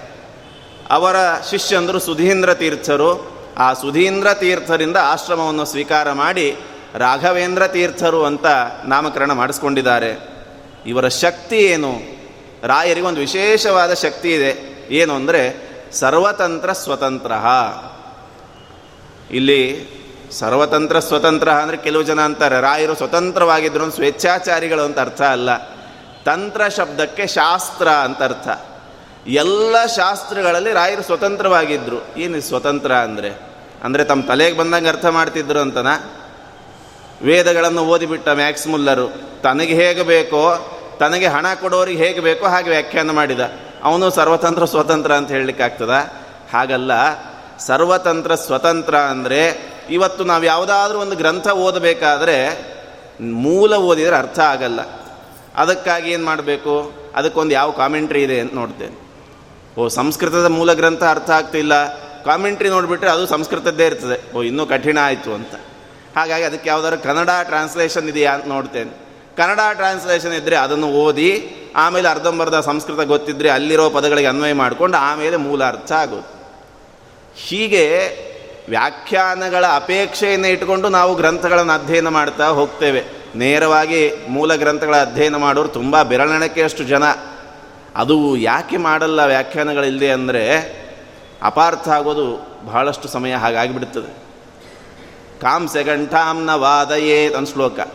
ಕಂಚಿನ ಗಂಟೆಯನ್ನು ಬಾರಿಸಬಾರ್ದು ಒಂದು ಶ್ಲೋಕ. ಕೇಳಲಿಕ್ಕೆ ಅಲ್ಲಿ ನೇತಿನ ಕಾಂಸೆ ಒಂದು ಬಾರಿಸಲೇಬೇಕು ಅಂತ ಅನ್ವಯ. ಮೂಲ ಬರೀ ನೋಡ್ತಾ ಹೋಗಿಬಿಟ್ರೆ, ಮನೆಯಲ್ಲೇ ನಾನು ಪುಸ್ತಕದಿಂದಲೇ ಎಲ್ಲ ತಿಳಿತೇನೆ, ಗುರುಪದೇಶ ಬೇಡ ಅಂತ ಆಗಿಬಿಟ್ರೆ ವಿಪರೀತ ಅರ್ಥ ಬರೋದು ಜಾಸ್ತಿ ಇರ್ತದೆ. ಅದಕ್ಕೋಸ್ಕರ ಗುರುಪಸತ್ತಿ ಮಾಡಬೇಕು, ವ್ಯಾಖ್ಯಾನಗಳ ಅಪೇಕ್ಷೆ ಪಡಬೇಕು. ಆದರೆ ರಾಯರಿಗೆ ಅವಶ್ಯಕತೆ ಇಲ್ಲ. ಯಾಕೆ? ಹಿಂದಿನ ಜನ್ಮದಲ್ಲಿಯೇನೆ ಅಪರೋಕ್ಷೀಕೃತ ಶ್ರೀಶಃ ಸಮುಪೇಕ್ಷಿತ ಭಾವಜಃ, ಪರಮಾತ್ಮನ ಸಾಕ್ಷಾತ್ಕಾರ ಆಗಿದೆ, ಬಿಂಬಾಪರೋಕ್ಷ ಆಗಿಬಿಟ್ಟಿದೆ. ನಾವೆಲ್ಲ ಪ್ರತಿಬಿಂಬರು, ನಾವು ತಿಳಿಬೇಕಾದ ಮುಖ್ಯ ಅಂಶ. ನಾವೆಲ್ಲ ಪ್ರತಿಬಿಂಬರು, ಪರಮಾತ್ಮ ಬಿಂಬ. ಆದರೆ ಒಬ್ಬೊಬ್ಬನಿಗೆ ಒಂದೊಂದು ಬಿಂಬ ಇದೆ. ಎಲ್ಲರಿಗೂ ಸೇರಿ ಟೋಟಲ್ಲಾಗಿ ಸಮುಗ್ಧವಾಗಿ ಒಂದು ಒಂದು ಗ್ರೂಪಿಗೆ ಬ್ರಾಹ್ಮಣರಿಗೊಂದು, ವೈಶ್ಯರಿಗೊಂದು ಅಂತಿಲ್ಲ. ಪ್ರತಿಯೊಬ್ಬ ವ್ಯಕ್ತಿಗೂ ಒಂದು ಬಿಂಬ ಇದೆ. ಅದು ಹೇಗೆ ಅಂದರೆ, ಕನ್ನಡಿಯ ಮುಂದೆ ನಿಂತು ನಾನು ನೋಡಿಕೊಂಡಾಗ ಆ ಕನ್ನಡಿಯಲ್ಲಿ ನನ್ನ ಪ್ರತಿಬಿಂಬ ಬೀಳುತ್ತದೆ. ಇನ್ನೊಬ್ಬ ಬಂದರೆ ಇನ್ನೊಬ್ಬಂದು ಬೀಳುತ್ತದೆ, ಆದರೆ ಆ ಕನ್ನಡಿ ದೊಡ್ಡದಾಗಿರಬೇಕು. ಇಲ್ಲಿರುವ ಅಂಶ ಜೀವ ಎಷ್ಟಿದ್ದಾನೆ ಅಣು ಮಾತ್ರ. ಈ ಅಣುವಿನಲ್ಲಿ ಅಣುವಾಗಿರುವಂಥ ಅಣೋರಣೀಯನಾದ ಪರಮಾತ್ಮ ಬಿಂಬನಾಗಿದ್ದಾನೆ, ಅವನ ಪ್ರತಿಬಿಂಬ ನಾನು. ಆ ಬಿಂಬಕ್ಕೆ ಹೆಸರೇನು? ಕಾಮನ್ ನೇಮ್ ಅಂದರೆ, ಕಾಮನ್ ನೌನೇನು ಹರಿ ಅಂತ. ಹರಿ. ಹರಣಾತ್ ಹರಿರುಚ್ಯತೆ, ನಮ್ಮ ಪಾಪಗಳನ್ನು ಕಳೀತಾನೆ ಸಜ್ಜನರದು. ದುರ್ಜನರ ಆಯುಷ್ಯವನ್ನು ಕಳೀತಾನೆ ಆದ್ದರಿಂದ ಅವನಿಗೆ ಹರಿ ಅಂತ ಹೆಸರು. ಆದರೆ ಪ್ರತ್ಯೇಕ ಬಿಂಬ ಇದೆ. ಕೆಲವರಿಗೆ ಶ್ರೀನಿವಾಸ ಇರ್ಬೋದು, ಕೆಲವರಿಗೆ ನರಸಿಂಹ ಇರ್ಬೋದು, ಕೆಲವರಿಗೆ ಹಯವದನ ಇರ್ಬೋದು. ಕಾಮನ್ ನೇಮು ಹರಿ ಅಂತ. ಆದ್ದರಿಂದ ಬಿಂಬಾಪರೋಕ್ಷ ರಾಯರಿಗೆ ಆಗಿ ಆಗಿದೆ. ಅಂತಹ ಅಪರೋಕ್ಷ ಜ್ಞಾನಿಗಳು, ಆಮೇಲೆ ವ್ಯಾಸರಾಜರಾಗಿ ಅನೇಕ ಗ್ರಂಥಗಳನ್ನು, ವ್ಯಾಖ್ಯಾನಗಳನ್ನು ರಚನೆ ಮಾಡಿ ಆಗಿದೆ. ಈ ಜನ್ಮದಲ್ಲಿ ಮತ್ತೆ ವ್ಯಾಖ್ಯಾನ ಪುಸ್ತಕ ಇಟ್ಕೊಂಡು ಮೂಲ ಕನ್ವಯ ಆಗ್ತದೋ ಇಲ್ಲೋ, ಇಲ್ಲೇನೋ ಪ್ರಕ್ಷಿಪ್ತ ಪಾಠ ಇದೆ, ಅದೆಲ್ಲ ನೋಡಬೇಕಾಗಿಲ್ಲ. ಆದ್ದರಿಂದ ಸರ್ವತಂತ್ರ ಸ್ವತಂತ್ರ. ಯಾವ ಶಾಸ್ತ್ರಗಳನ್ನು ಓದಬೇಕಾದರೂ ಮೂಲವನ್ನೇ ಇಟ್ಕೊಂಡು ಓದ್ತಿದ್ರು ಹೊರತ ಕಾಮೆಂಟ್ರಿ ಅಪೇಕ್ಷೆ ಪಡ್ತಾ ಇರಲಿಲ್ಲ. ಆದ್ದರಿಂದ ಎಲ್ಲ ಶಾಸ್ತ್ರಗಳಲ್ಲಿ ಉತ್ತಮವಾದ ಪಾಂಡಿತ್ಯ ಇತ್ತು ರಾಯರಿಗೆ. ಅಂತಹ ಎಲ್ಲ ಇರುವ ಆ ರಾಯರನ್ನು ಬೇಡಬೇಕಾದ್ದು ಜ್ಞಾನಭಕ್ತಿ ಸುಪುತ್ರಾಯೋಹು ಯಶಸ್ವಿ ಪುಣ್ಯವರ್ಧನ. ಅವರನ್ನು ಬೇಡಿದರೆ ಏನೇನು ಸಿಗ್ತದೆ ನನಗೆ? ಜ್ಞಾನ, ಭಕ್ತಿ, ಸುಪುತ್ರ. ಪುತ್ರ ಸಿಗೋದ್ಬೋದು ಎಲ್ಲರಿಗೂ. ಸುಪುತ್ರ ಸಿಗುವುದು ಕಷ್ಟ. ಪುತ್ರ ಅಂದರೆ ಜೀವತೋ ವಾಕ್ಯಕರಣಾತ್ ಪ್ರತ್ಯಬ್ಧಂ ಭೂರಿ ಭೋಜನಾತ್ ಗಯಾಯಾಮ್ ಪಿಂಡದಾನಾಚ ತ್ರಿಭಿಹಿ ಪುತ್ರಸ್ಯ ಪುತ್ರತ. ಮೂರು ಮಾಡಿದರೆ ಅವನು ಪುತ್ರ ಅಂತ ಕರೆಸ್ ಅಂದರೆ ಪುತ್ನಾಮಕ ನರಕದಿಂದ ಕಾಪಾಡ್ತಾನೆ. ಏನು ಮೂರು? ಮೂರನೇದ್ದು ಯಾವುದು? ಗಯಾ ಶ್ರಾದ್ದ. ವರ್ಷ ಆದಮೇಲೆ, ವರ್ಷ ಶ್ರಾದ್ದ ಆದಮೇಲೆ ಗಯೆಗೆ ಹೋಗಿ ವಿಷ್ಣುಪಾದದಲ್ಲಿ ಮರದ ಕೆಳಗಡೆ ಪಿಂಡ ಪ್ರದಾನ ಮಾಡಬೇಕು. ಅದು ಮಾಡ್ಬೋದು, ಹಣ ಇದ್ದವರೆಲ್ಲ ಮಾಡ್ತಾರೆ, ಶ್ರದ್ಧೆ ಇದ್ದವ್ರು ಮಾಡ್ತಾರೆ. ಆಮೇಲೆ ವರ್ಷ ಶ್ರಾದ್ದ ಮಾಡಬೇಕು, ಭೂರಿ ಭೋಜನಾತ್. ಬ್ರಾಹ್ಮಣರನ್ನು ಕರೆಸಿ ಭೂರಿ ಭೋಜನ ಮಾಡಿಸ್ಬೇಕು. ಇದೂ ಮಾಡ್ಬೋದು. ಮೊದಲನೇದೇ ಕಷ್ಟ. ಜೀವತೋ ವಾಕ್ಯಕರಣ, ಬದುಕಿದಾಗ ತಂದೆ ತಾಯಿ ಏನು ಹೇಳ್ತಾರೋ ಅವರ ಮಾತನ್ನು ಚಾಚೂ ತಪ್ಪದೆ ಪಾಲಿಸ್ಬೇಕು. ಅವನು ಪುತ್ರ ಅಂತ. ಹಾಗೆ ಎಣಿಸ್ತಾ ಹೋದರೆ ಯಾರಿದ್ದಾರೆ ನಮ್ಮಲ್ಲಿ ಪುತ್ರರು? ನಮ್ಮನ್ನು ನಾವೇ ಆತ್ಮವಿಮರ್ಶೆ ಮಾಡಿಕೊಂಡ್ರೆ ನನ್ನಲ್ಲಿ ಎಷ್ಟು ಪರ್ಸೆಂಟೇಜ್ ಪುತ್ರತ್ವ ಇದೆ? ತುಂಬ ಕಡಿಮೆ ಇರ್ತದೆ. ಪಾಸಿಂಗ್ ಮಾರ್ಕ್ಸು ಬರೋದು ಕಡಿಮೆ. ಹಾಗಾಗಿ ಅಲ್ಲ, ನಾನೇನೋ ಬಂದು ಹೇಳ್ಬೋದು. ನಾನು ಧರ್ಮಾಚರಣೆ ಮಾಡಬೇಕಂತೀನಿ. ಏಕಾದಶಿ ಉಪವಾಸ ಚಾತುರ್ಮಾಸ್ಯ ವ್ರತ ಮಾಡಬೇಕಂತೀನಿ. ನಮ್ಮ ತಂದೆ ತಾಯಿ ಬೇಡ ಅಂತಾರೆ. ನೀವು ನೋಡಿದ್ರೆ ತಂದೆ ತಾಯಿ ಮಾತು ಕೇಳಬೇಕು ಅಂತೀರಿ, ಧರ್ಮಾಚರಣೆ ಮಾಡಬೇಕು ಅಂತೀರಿ. ಎರಡು ವಿರುದ್ಧ ಆಯ್ತಲ್ಲ. ಅಂದರೆ ಧರ್ಮಕ್ಕೆ ವಿರುದ್ಧವಾದ ಮಾತು ಹೇಳುವ ತಂದೆ ತಾಯಿ ಇದ್ದರೆ ಪಿತಾನ ಸಸ್ಯ, ಜನನೀನ ಸಾಸ್ಯಾತ್, ಗುರುರ್ನ ಸಸ್ಯಾತ್. ಅವ್ರ ತಂದೆ ತಂದೆ ಅಲ್ಲ, ತಾಯಿ ತಾಯಿ ಅಲ್ಲ, ಗುರುಗಳು ಗುರುಗಳೇ ಅಲ್ಲ, ಧರ್ಮ ವಿರುದ್ಧವಾಗಿ ಹೇಳಿದರೆ. ಧಾರ್ಮಿಕವಾಗಿ ಧರ್ಮಕ್ಕೆ ಅನುಕೂಲ ಆಗುವಂತೆ ಉಪದೇಶ ಮಾಡುವ ತಂದೆ ತಾಯಿಗಳಿದ್ದರೆ ಅವರ ಮಾತನ್ನು ಚಾಚೂ ತಪ್ಪದೆ ಪಾಲಿಸಿದರೆ ಅವನಿಗೆ ಫಸ್ಟ್ ಬೇಸಿಕ್ ಕ್ವಾಲಿಟಿ ಬರ್ತದೆ, ಪುತ್ರ ಆಗಲಿಕ್ಕೆ. ಈ ಮೂರು ಮಾಡೋನು ಸುಪುತ್ರ ಅಂತ ಕರೆಸ್ಕೋತಾನೆ. ಇವತ್ತು ಎಷ್ಟು ಜನಕ್ಕೆ ಆ ರೀತಿ ಸುಪುತ್ತರಿದ್ದಾರೋ ಗೊತ್ತಿಲ್ಲ. ಆದರೆ ರಾಯರ ಸೇವೆ ಮಾಡಿದರೆ, ರಾಯರಿಗೆ ಶರಣಾಗತರಾದರೆ ಸುಪುತ್ರ ಪ್ರಾಪ್ತಿ ನಿಶ್ಚಯ. ಅದರಲ್ಲಿ ಸಂಶಯವೇ ಬೇಡ. ಹಾಗಾಗಿ ಪುತ್ರರು ಸಿಗಬಹುದು, ಸುಪುತ್ರರು ಸಿಗಬೇಕಾ ರಾಯರ ಅನುಗ್ರಹ ಬೇಕು. ಯಶಃ, ಕೀರ್ತಿ ಎಲ್ಲ ಇದರಿ. ಅದು ಹೇಗಿರ್ತಾರೆ ಅಂದರೆ ಅದ್ಭುತ ಪಾಂಡಿತ್ಯ ಇರ್ತದೆ ಎಲೆಮರಿಕಾಯಿಯಾಗಿ ಇರ್ತಾರೆ. ಅವರ ಶಿಷ್ಯ ಮಿನಿಮಮ್ ಮಾರ್ಕ್ಸ್ ತೊಗೊಂಡು ಪಾಸ್ ಆಗಿರ್ತಾನೆ ಇಡೀ ಊರಲ್ಲೆಲ್ಲ ಪ್ರಸಿದ್ಧ ಆಗಿರ್ತಾರೆ ಒಳಗಡೆ ಒಂದು ಕುಟಕ್ತಾ ಇರ್ತದೆ ಮನಸ್ಸಿಗೆ. ಏನಂತ? ಎಲ್ಲ ಗೊತ್ತಿದೆ, ನಾನು ಪ್ರಸಿದ್ಧ ಆಗಲಿಲ್ಲ ಪ್ರಸಿದ್ಧ ಆಗಲಿಲ್ಲ ಅಂತ. ಆ ಸಮಸ್ಯೆ ಇದ್ದರೆ ಅದು ಪ್ರಾರಬ್ಧ ಕರ್ಮವಶಾತ್ ಆಗುವಂತಹ ದೋಷಗಳು. ಆವಾಗ ರಾಯರ ಸೇವೆ ಮಾಡಿದರೆ, ರಾಯರಿಗೆ ಮೋರೆ ಹೋದರೆ, ಆವಾಗ ಯಶಸ್ಸು ಸಿಗ್ತದೆ. ಬರೀ ಶಾಸ್ತ್ರಜ್ಞಾನ ಅಲ್ಲ, ಪಾಂಡಿತ್ಯ ಅಲ್ಲ, ಯಶಸ್ಸು ಕೂಡ ಸಿಗ್ತದೆ. ಪುಣ್ಯವರ್ಧನ. ಶ್ರೀಹಿ ಸಂಪತ್ತು ಸಿಗ್ತದೆ. ಪುಣ್ಯವೂ ಹೆಚ್ಚಾಗ್ತದೆ. ಎಲ್ಲಕ್ಕಿಂತ ಮುಖ್ಯ ಇದು. ಉಳಿದದ್ದೆಲ್ಲ ಟೆಂಪ್ರರಿ ಪುಣ್ಯ ಅನ್ನೋದು ಶಾಶ್ವತ. ಹಾಗಾಗಿ ಪುಣ್ಯವು ಬೆಳೀತದೆ ರಾಯರ ಅನುಗ್ರಹದಿಂದ ಅಂತ ಹೇಳಿ ಸರ್ವವಿದ್ಯಾ ಪ್ರವೀಣೋನ್ಯ ರಾಘವೇಂದ್ರಾನ್ನ ವಿದ್ಯತೆ. ಎಲ್ಲ ಶಾಸ್ತ್ರಗಳನ್ನು ಬಲ್ಲವರು ರಾಯರು, ಅವರಂತೆ ಎಲ್ಲ ಶಾಸ್ತ್ರಗಳನ್ನು ಬಲ್ಲವರನ್ನು ನಾನು ಕಂಡಿಲ್ಲ, ಅಪ್ಪಣಾಚಾರ್ಯ ಹೇಳ್ತಾರೆ. ಅಂದರೆ ಇಲ್ಲಿ ಕಂಡಿಲ್ಲ ಅಂದರೆ ಇನ್ನೊಬ್ಬರು ಇಲ್ಲ ಅಂತ ಅರ್ಥ ಅಲ್ಲ. ಅಪ್ಪಣ್ಣಾಚಾರ ಕಂಡಿಲ್ಲ ಅಂತ ಅರ್ಥ. ರಾಯರನ್ನು ಮೀರಿದ ಗುರುಗಳು ಇಲ್ಲ ಅಂತಂದರೆ ಹಾಗಿದ್ರೆ ಮಧ್ವಾಚಾರ್ಯರು ರಾಯರನ್ನು ಮೀರ್ಲಿಕ್ಕಾಗಲ್ವಾ ಅಂತ ಕೇಳಲಿಕ್ಕಿಲ್ಲ. ರಾಯರ ಕೆಳಗಿನ ಯಾರು ಗುರುಗಳಿದ್ದಾರೆ, ಅವರು ರಾಯರನ್ನು ಮೀರ್ಲಿಕ್ಕಾಗಲ್ಲ, ಅವರ ಪಾಂಡಿತ್ಯ ಪ್ರಕರ್ಷವನ್ನು ಮೀರ್ಲಿಕ್ಕಾಗಲ್ಲ ಅಂತ ಅರ್ಥ. ಉತ್ತಮ ದೇವತೆಗಳನ್ನು ಇಟ್ಕೊಳ್ಳೋದಲ್ಲ. ಈ ರೀತಿ ಹೇಳಿ, ಅಪೇಕ್ಷಿತ ಪ್ರದಾತಾನ್ಯ ರಾಘವೇಂದ್ರ ಅನ್ನ ವಿದ್ಯತೆ. ಕೇಳಿದ್ದನ್ನೆಲ್ಲ ಕೊಡೋದರಲ್ಲಿ ರಾಯರೇ ಎತ್ತಿದ ಕೈ. ಕೆಲವು ದೇವತೆಗಳು ಹಣ ಕೇಳಿದರೆ ಹಣ ಕೊಡ್ತಾರೆ. ಅನುಭವಿಸಲಿಕ್ಕೆ ಒಳ್ಳೆ ಆರೋಗ್ಯ ಕೊಡಲ್ಲ. ಆರೋಗ್ಯ ಕೇಳಿದರೆ ಆರೋಗ್ಯ ಕೊಡ್ತಾರೆ ಆಯುಷ್ಯರಲ್ಲ ಆಯುಷ್ಯ ಕೇಳಿದರೆ ಆಯುಷ್ಯ ಕೊಡ್ತಾರೆ, ದಾರಿದ್ರ್ಯ ಇರ್ತದೆ. ಆದರೆ ರಾಯರ ಹಾಗಲ್ಲ. ಅಪೇಕ್ಷಿತ ಪ್ರದಾತಾನ್ಯ ಏನು ಬೇಕಾದ್ದು ಕೇಳಿ, ಅದನ್ನೆಲ್ಲವನ್ನೂ ಕೂಡಿಕೊಂಡು ಅನುಗ್ರಹ ಮಾಡ್ತಾರೆ. ಸುಮ್ಮನೆ ಹೇಳೋದಾ? ಅಂದರೆ ಯಾಕೊಂದು ದೃಷ್ಟಾಂತ ರಾಯರು ಸಂಚಾರ ಮಾಡ್ತಾ ಶಿರಿಸಿಂಗಿ ಅಂತ ಒಂದು ಊರು. ಆ ಊರಿಗೆ ಬಂದಿದ್ದಾರೆ. ಅಲ್ಲಿರೋ ಎಲ್ಲ ಬ್ರಾಹ್ಮಣರು ಬಂದು ರಾಯರ ಕಾಲಿಗೆ ಬಿದ್ದರಂತೆ. ಏನಾಯ್ತು ಸಮಸ್ಯೆ? ಇವತ್ತು ನಮ್ಮ ವೃತ್ತಿ ಉಳಿಬೇಕು. ಈ ಊರಲ್ಲಿ ಬ್ರಾಹ್ಮಣರು ಬದುಕಬೇಕು ಅಂತಾದರೆ ನಿಮ್ಮ ಅನುಗ್ರಹ ಆಗಬೇಕು ಸ್ವಾಮಿ, ಇಲ್ಲ ಅಂದರೆ ಸಾಧ್ಯವೇ ಇಲ್ಲ. ಏನಾಗಿದೆ? ಸಮಸ್ಯೆ ಹೇಳಿ ಮೊದಲು ಅಂತ. ಈ ಊರಲ್ಲಿ ಮೊದಲಿನಿಂದಲೂ ಬ್ರಾಹ್ಮಣರು ಮತ್ತು ಶೈವರು ತುಂಬ ಸಲಗೆಯಿಂದ, ಸಹಭಾವದಿಂದ ಇದ್ವಿ. ಆ ಶೈವ ಜಾತಿಯ ಒಬ್ಬ ಗೌಡ್ರವರು, ಅವರು ಅಂದರೆ ಊರಿನ ಅಧಿಕಾರಿ, ಅವರು ಮೊದಲಿಂದ ನಮಗೆ ಭೂಮಿಗಳನ್ನು, ದತ್ತಿ ಧಾನ್ಯಗಳನ್ನು ಕೊಟ್ಟು ನಮ್ಮನ್ನು ಸಂರಕ್ಷಣೆ ಮಾಡಿದ್ದರು ಅವರ ವಂಶದಲ್ಲಿ ಈಗ ಒಬ್ಬ ಅಧಿಕಾರಿ ಬಂದಿದ್ದಾನೆ. ಅವನಿಗೆ ದೇವರ ಮೇಲೆ ನಂಬಿಕೆ ಇಲ್ಲ ಅಂತಿಲ್ಲ, ಆದರೆ ಅವನು ನೋಡದೆ ನಂಬಲ್ಲ ಅವನು. ನಮ್ಮಂತೆ ಪರೀಕ್ಷೆ ಮಾಡದೆ ಯಾವುದನ್ನು ಒಪ್ಪಲ್ಲ ಅಂತ. ದೇವರಿದಾನ ಹಾಗಿದ್ರೆ ಐ ಡಿ ಕಾರ್ಡ್ ತೋರಿಸಿ ಅಂತ ಕೇಳೋ ಪರಿಸ್ಥಿತಿ. ಹಾಗಾಗಿ ಪರೀಕ್ಷೆ ಮಾಡದೆ ಯಾವುದು ಒಪ್ಪಲ್ಲ. ಬರೀ ಮಂತ್ರಗಳನ್ನು ಹೇಳ್ತಾ ಮೂಗು ಹಿಡ್ಕೊಂಡು ಕೂಡ್ತಾ ಇದ್ದೀರಿ ನಿಮಗೇನು ಕೊಡಲ್ಲ ಅಂತ ಎಲ್ಲ ಗ್ರಾಮಗಳನ್ನು ದತ್ತಿ ದಾನಗಳನ್ನು ವಾಪಸ್ ಕಿತ್ಕೊಂಡಿದ್ದಾನೆ. ನಾವು ಬದುಕೋದು ಕಷ್ಟ ಆಗಿದೆ, ನೀವು ಕಾಪಾಡಿ. ಸರಿ ರಾಯರು ಹೋದರು ಹೋಗಿ ದೇಸಾಯಿ ಅವರನ್ನು ಕರೀರಿ ಅಂತ ಹೇಳಿದರು. ಬಂದು ಆ ವ್ಯಕ್ತಿ ಮಧ್ಯದಲ್ಲಿ ರಾಯರ ಜೊತೆ ಮಾತುಕತೆ. ಯಾಕೆ ಈ ಥರ ಮಾಡಿದಿರಿ ಕೊಟ್ಟದ್ದನ್ನು ಇಸ್ಕೊಳ್ಬಾರ್ದು. ದಾನ ಕೊಟ್ಟು ನರಕಕ್ಕೆ ಹೋಗೋದು ಹೇಗೆ? ಸ್ವಯಂ ದತ್ವ ಅಪಹರ್ತಾಚ ಕೊಟ್ಟು ಬಿಟ್ಟು ಮತ್ತೆ ಅದನ್ನು ವಾಪಸ್ ಕಿತ್ಕೊಳ್ಳೋದ್ರಿಂದ ನರಕಕ್ಕೆ ಹೋಗ್ತಾನೆ. ಆದ್ದರಿಂದ ಯಾಕೆ ಈ ರೀತಿ ದತ್ತಾಪಹಾರ ಮಾಡ್ತಾ ಇದ್ದೀರಿ? ಅವರಂದರು, ಕೊಟ್ಟಿದ್ದೇನೋ ನಿಜ, ನಮ್ಮ ತಾತ ಮುತ್ತಾತಂದರೆ ಕೊಟ್ಟಿದ್ದಾರೆ. ಆದರೆ ಕೊಟ್ಟಿದ್ದಕ್ಕೆ ಸರಿಯಾದ ಕೆಲಸ ಮಾಡಬೇಕಲ್ಲ ಇವರು. ಬ್ರಾಹ್ಮಣರಿಗೆ ನಾನು ಹೇಳಿದ್ದೇನು, ವೇದ ಮಂತ್ರ ಹೇಳ್ತೀರಲ್ವಾ? ಆ ವೇದ ಮಂತ್ರದ ನಿಜವಾದ ಶಕ್ತಿಯನ್ನು ನನಗೆ ತೋರಿಸಿ. ತೋರಿಸಿದರೆ ಆ ವೇದ ಮಂತ್ರ ನಿಜ, ವೇದವು ಪ್ರಮಾಣ ಅಂತ ಒಪ್ತೇನೆ. ಆವಾಗ ನಿಮಗೆ ದತ್ತಿ ದಾನಗಳನ್ನು ವಾಪಸ್ ಕೊಡ್ತೇನೆ. ಯಾರಿಗೆ ತೋರಿಸೋ ಶಕ್ತಿನೇ ಇಲ್ಲ, ನಾನು ಒಪ್ಪೋದು ಹೇಗೆ? ಹಾಗಾಗಿ ವೇದ ಎಲ್ಲ ಅಪ್ರಮಾಣ, ಅದನ್ನು ಹೇಳ್ತಾ ಕೂಡ ಇವರಿಗೆ ನಾನು ಭೂಮಿಗಳನ್ನು ಕೊಡಬೇಕು? ರಾಯರಂದರು, ನಾವು ಎಷ್ಟು ಸತ್ಯವೋ, ನಾವು ವಾಸ ಮಾಡುವ ಭೂಮಿ ಎಷ್ಟು ಸತ್ಯವೋ, ನಮ್ಮನ್ನು ಕಾಯುವ ಪರಮಾತ್ಮ ಎಷ್ಟು ಸತ್ಯನೋ, ಪರಮಾತ್ಮನ ವಾಣಿಯಾದ ವೇದವೂ ಅಷ್ಟೇ ಸತ್ಯಪ್ಪ ಅಂತ. ನೀವು ಹೇಳ್ತೀರಿ ಸ್ವಾಮಿ, ಒಪ್ಪಬೇಕಲ್ಲ ನಾನು. ನೀವೇನಾದರೂ ತೋರಿಸಿದರೆ ಹಾಗಿದ್ದರೆ ಟೆಸ್ಟ್ ಮಾಡು, ಏನು ಮಾಡಬೇಕು? ಅಲ್ಲೇ ನೋಡಿದ ಸುತ್ತಮುತ್ತಲು ಒಂದು ಒನಕೆ ಇತ್ತು.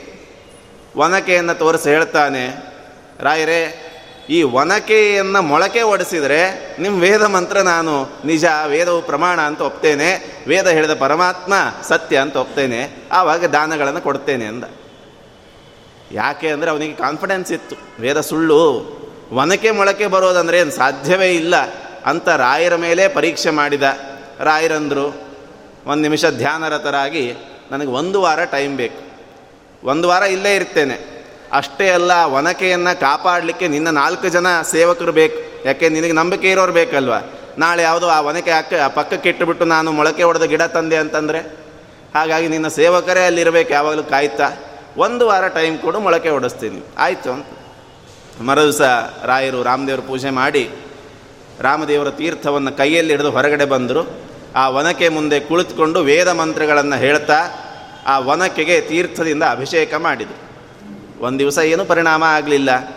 ರಾತ್ರಿ ಹೊತ್ತಿಗೆಲ್ಲ ಕಡುಕಪ್ಪಾದ ಒನಕೆ ಮೆಲ್ಲಗೆ ಬಣ್ಣ ಬಿಡಲಿಕ್ಕೆ ಪ್ರಾರಂಭ ಆಯಿತು. ಮರುದಿವಸ ಬೆಳಗ್ಗೆ ಎದ್ದು ನೋಡಿದರೆ ಒನಕೆ ಹಸಿರಾಗಿತ್ತು. ಎರಡು ದಿವಸ ಆಯಿತು. ಮೂರನೇ ದಿವಸ ಒನಕೆ ಮೆತ್ತಗಾಗ್ಲಿಕ್ಕೆ ಪ್ರಾರಂಭ ಆಗಿದೆ. ಗಟ್ಟಿಯಾದ ಒನಕೆ ಮೆತ್ತಗಾಗ್ಲಿಕ್ಕೆ ಪ್ರಾರಂಭ ಆಯಿತು. ನಾಲ್ಕನೇ ದಿವಸ, ಐದನೇ ದಿವಸ ಐದನೇ ದಿವಸದ ಬೆಳಗ್ಗೆ ಹೊತ್ತಿಗೆ ಒನಕೆಯದ ಮಧ್ಯಭಾಗ ಸೀಳಿ ಬಿಡ್ತು ಆರನೇ ದಿವಸ ಬೆಳಗ್ಗೆ ಆ ಸೀಳಿನಿಂದ ಒಂದು ಮೊಳಕೆ ಹೊರಗಡೆ ಬಂತು. ಆರನೇ ದಿವಸ ಒಂದೇ ದಿವಸ ಆ ಮೊಳಕೆ ಮೊಳಕೆ ಒಡೆದು ಸಸಿಯಾಗಿ ಬೆಳೆದು ಕಾಣ್ ರೆಂಬೆ ಕೊಂಬೆಗಳೆಲ್ಲ ಬೆಳೆದಿದೆ. ಏಳನೇ ದಿವಸ ಸಾಯಂಕಾಲದ ಹೊತ್ತಿಗೆ ಆ ಮರ ಆಗಿ ಹೂಗಳು ಬಿಟ್ಟುಬಿಟ್ಟಿದೆ ಇದನ್ನೆಲ್ಲ ನೋಡಿ ಆ ಗೌಡನಿಗೆ ದೇಸಾಯಿಗೆ ಗಾಬರಿಯಾಗಿ ಓಡಿ ಬಂದು ರಾಯರಿಗೆ ಸಾಷ್ಟಾಂಗ ನಮಸ್ಕಾರ ಹಾಕಿದ. ಒಂದೊಂದು ದಿನಕ್ಕೂ ಅವನ ಮನಸ್ಸಲ್ಲಿ ಪಶ್ಚಾತ್ತಾಪ ಆಗ್ತಿತ್ತು. ಯಾರಿಗ, ಯಾಕಾದರೂ ಇವರಿಗೆ ನಾನು ಟೆಸ್ಟ್ ಮಾಡಿದ್ನೋ ಅಂತ. ಯಾಕೆ ಅಂದರೆ, ಯಾರಿಗೆ ಪರೀಕ್ಷೆ ಮಾಡಬೇಕು ಅವರಿಗೆ ಮಾಡಬೇಕು. ಕಂಡು ಕಂಡವರಿಗೆ ಪರೀಕ್ಷೆ ಮಾಡಿದರೆ ಅಪಘಾತ ಆಗ್ತದೆ. ಹಾಗಾಗಿ ಪರೀಕ್ಷೆ ಯಾಕಾದರೂ ಮಾಡಿದೆ ಅಂತ ಕೊನೆಗೆ ಬಂದು ನಮಸ್ಕಾರ ಮಾಡಿ ಕೇಳಿದ ರಾಯರಿಗೆ, ರಾಯರೇ, ದಯವಿಟ್ಟು ನನ್ನನ್ನು ಕ್ಷಮಿಸಿಬಿಡಿ. ಅಪರಾಧ ಆಗಿದೆ. ರಾಯರಂದರು, ನೀನು ತಪ್ಪು ಮಾಡಿಲ್ಲ. ನಿಮ್ಮಂಥವ್ರು ಬೇಕು ಈಗಿನ ಕಾಲಕ್ಕೆ ಅಂತ. ಯಾಕೆ? ಸಾವಿರಾರು ಜನ ನಿನ್ನಂತೆಯೇ ಮನಸ್ಸಿನಲ್ಲಿ ಆಕ್ಷೇಪ ಇಟ್ಕೊಂಡಿರ್ತಾರೆ ಗುರುಗಳ ಮುಂದೆ ಮಾತಾಡಲಿಕ್ಕೆ ಭಯ ಅವರಿಗೆ. ಆದರೆ ಮನಸ್ಸಲ್ಲಿ ಪೂರ್ಣವಾದ ತತ್ವಜ್ಞಾನ ಇರಲ್ಲ. ನಿನ್ನಂಥ ಒಬ್ಬ ಆಕ್ಷೇಪ ಮಾಡಿ ಗುರುಗಳು ಉತ್ತರ ಕೊಟ್ಟುಬಿಟ್ರೆ ಅವರಿಗೆಲ್ಲ ಡೌಟ್ ಕ್ಲಿಯರ್ ಆಗಿಬಿಡುತ್ತದೆ. ಹಾಗಾಗಿ ನಿನ್ನಂಥವ್ರು ಬೇಕು ಅಂತ. ಅಷ್ಟೇ ಅಲ್ಲ, ಎಷ್ಟು ಅನುಗ್ರಹ ಮಾಡಿದರು ರಾಯರು ಅಂದರೆ ಅವನಿಗೆ ಇನ್ನು ಕೆಲವೇ ನಿಮಿಷದಲ್ಲಿ ನಿನಗೆ ಒಳ್ಳೆ ಸಂತಾನದ ವಾರ್ತೆ ಬರ್ತದೆ ಅಂತ ಹೇಳಿದರು. ಹದಿನೈದು ನಿಮಿಷಕ್ಕೆ ಕುದುರೆಯಿಂದ ಸವಾರ ಬಂದ ನಿಮ್ಮ ಮನೆಯವರಿಗೆ, ತವರು ಮನೆಯಲ್ಲಿ ಪುತ್ರ ಸಂತಾನ ಆಗಿದೆ ಅಂತ ಹೇಳಿದರು. ತ್ರಿಕಾಲಜ್ಞಾನಿಗಳು ರಾಯರು ಹೇಳಿದ ತಕ್ಷಣ ಸಂತೋಷ ಆಗಿ ಏನೇನು ಭೂಮಿಗಳನ್ನು ತಿರುಗಿ ಪಡೆದಿದ್ನೋ ಎಲ್ಲವನ್ನ ಕೊಟ್ಟ. ರಾಯರಿಗೂ ಅನೇಕ ಊರುಗಳನ್ನು ದಾನ ಕೊಟ್ಟ. ಆದ್ದರಿಂದ ಅಪೇಕ್ಷಿತ ಪ್ರದಾತಾನ್ಯ. ಇಲ್ಲಿ ಬೇಡಿದ್ದನ್ನೆಲ್ಲ ಕೊಡೋದು ಅಂದರೆ ಇಲ್ಲಿ ಬೇಡಿದ್ದೇನವನು ತತ್ವಜ್ಞಾನದಲ್ಲಿ ನಿಶ್ಚಯ. ವೇದವು ಪ್ರಮಾಣ ಅನ್ನೋ ನಂಬಿಕೆ ನನಗಿಲ್ಲ. ಅದನ್ನು ನಂಬಿಕೆ ತರಿಸಿ ನೋಡೋಣ ಅಂತ. ಅದು ಆಚಾರ್ಯ ಕಥೆಯಲ್ಲಿ ಕೇಳ್ತೇವೆ. ರಾಜ ಹಾಗೆ ಹೇಳ್ತಿದ್ದ ತುರುಷ್ಕ ರಾಜ, ವೇದ ಮಂತ್ರ ಸುಳ್ಳು. ಮಂತ್ರ ಹೇಳಿದರೆ ಮೊಳಕೆ ಒಡೆಯುತ್ತೆ ಅಂತಾರೆ, ಮೊಳಕೆನೇ ಒಡೆಯಲ್ಲ ಅಂತ. ಆಚಾರ್ಯರು ಅವರು ಭಾವಿ ಬ್ರಹ್ಮರು ರುಜುದೇವತೆಗಳು ಅವರು ಕೈಯಲ್ಲೇ ಹಿಡಿದು ವೇದ ಮಂತ್ರ ಹೇಳ್ತಾ ಹೇಳ್ತಾ ವೇದ ಮಂತ್ರ ಮುಗಿಯೋದ್ರಲ್ಲಿ ಅದು ಮರ ಅವರ ಆವೇಶ ಇದ್ದ ರಾಯರು ಅವರಿಗಿಂತ ತಾರತಮ್ಯದಲ್ಲಿ ತುಂಬ ಕೆಳಗಿನವರಾದ್ದರಿಂದ ಇವರಿಗೆ ಒಂದು ವಾರ ಟೈಮ್ ಬೇಕಾಯ್ತು. ಆದ್ದರಿಂದ ವಾಯುದೇವರ ಆವೇಶ ಇರುವ ರಾಯರಿಗೆ ಒಂದು ವಾರದಲ್ಲಿ ಮೋಟು ಮಣ, ಒನಕೆಯನ್ನು ಮರವಾಗಿ ಪರಿಣಾಮ ಮಾಡುವಂತಹ ಶಕ್ತಿ ಅದು ವಾಯುದೇವರ ಆವೇಶದಿಂದ ಪರಮಾತ್ಮನ ಅನುಗ್ರಹದಿಂದಿದೆ ಆದ್ದರಿಂದ ಬೇಡದ್ದನ್ನೆಲ್ಲ ಕೊಡುವ ಹಣ, ಹನ್, ಹೊನ್ನು ಹೆಣ್ಣು ಎಲ್ಲ ಕೊಡಬಹುದು. ಆದರೆ ತತ್ವಜ್ಞಾನ ಕೊಡೋದು ಕಷ್ಟ. ಅದನ್ನೆಲ್ಲವನ್ನು ಕೊಡುವರು ರಾಯರು ಅಂತ ಹೇಳ್ತಾ ದಯಾ ದಾಕ್ಷಿಣ್ಯ ವೈರಾಗ್ಯ ವಾಕ್ಪಾಟವ ಮುಖಾಂಕಿತ ಶಾಪಾನುಗ್ರಹ ಶಕ್ತೋನ್ಯೋ ರಾಘವೇಂದ್ರಾನ್ನ ವಿದ್ಯತೆ. ರಾಯರ ಜಾತಕ ಹೇಳ್ತೀವಿ ಅಂತ ಒಂದಿಷ್ಟು ಜನ ಬಂದ್ರಂತ. ನಮಗೆ ದೊಡ್ಡ ಹುಚ್ಚಿರ್ತದೆ. ಹಿಂದಿನವರು ನಮ್ಮ ತಂದೆ, ತಾತ, ಅವರೆಲ್ಲ ಜಾತಕನೇ ಗೊತ್ತಿರಲ್ಲ ಅವ್ರಿಗೆ ಹುಟ್ಟಿ ಟೈಮಿಂಗ್ಸೇ ಗೊತ್ತಿರಲ್ಲ. ಹಾಯಾಗಿ ಜೀವನ ಮಾಡಿಕೊಂಡು ಬಂದ ಕಷ್ಟಗಳನ್ನು ಪರಮಾತ್ಮ ಅನುಗ್ರಹ ಅಂತೆ ಭಾವಿಸಿ ಜೀವನ ಸಾಗಿಸಿ ಹೋಗಿರ್ತಾರೆ. ಇತ್ತೀಚಿನವ್ರಿಗೇನು ಅಂದರೆ, ಬೆಳಗ್ಗೆ ಎದ್ದಾಗಿನಿಂದ ಟಿ ವಿಯಲ್ಲಿ ಆ ಜ್ಯೋತಿಷ್ಯ ಪ್ರೋಗ್ರಾಮ್ ನೋಡಿ ನೋಡಿ ನೋಡಿ ಅದು ಮನಸ್ಸಲ್ಲಿ ಅಚ್ಚಳಿದೆ ಉಳಿದುಬಿಟ್ಟಿರ್ತದೆ ಏನಾದರೂ ಸಮಸ್ಯೆ ಬಂದರೆ ಜ್ಯೋತಿಷಿಗಳ ಹತ್ರ ಹೋಗೋದು ಅಂತ. ಹೋಗಬೇಕು, ಸಂಧಿ ಶಾಂತಿಗಳನ್ನು ಮಾಡಿಸ್ಬೇಕು.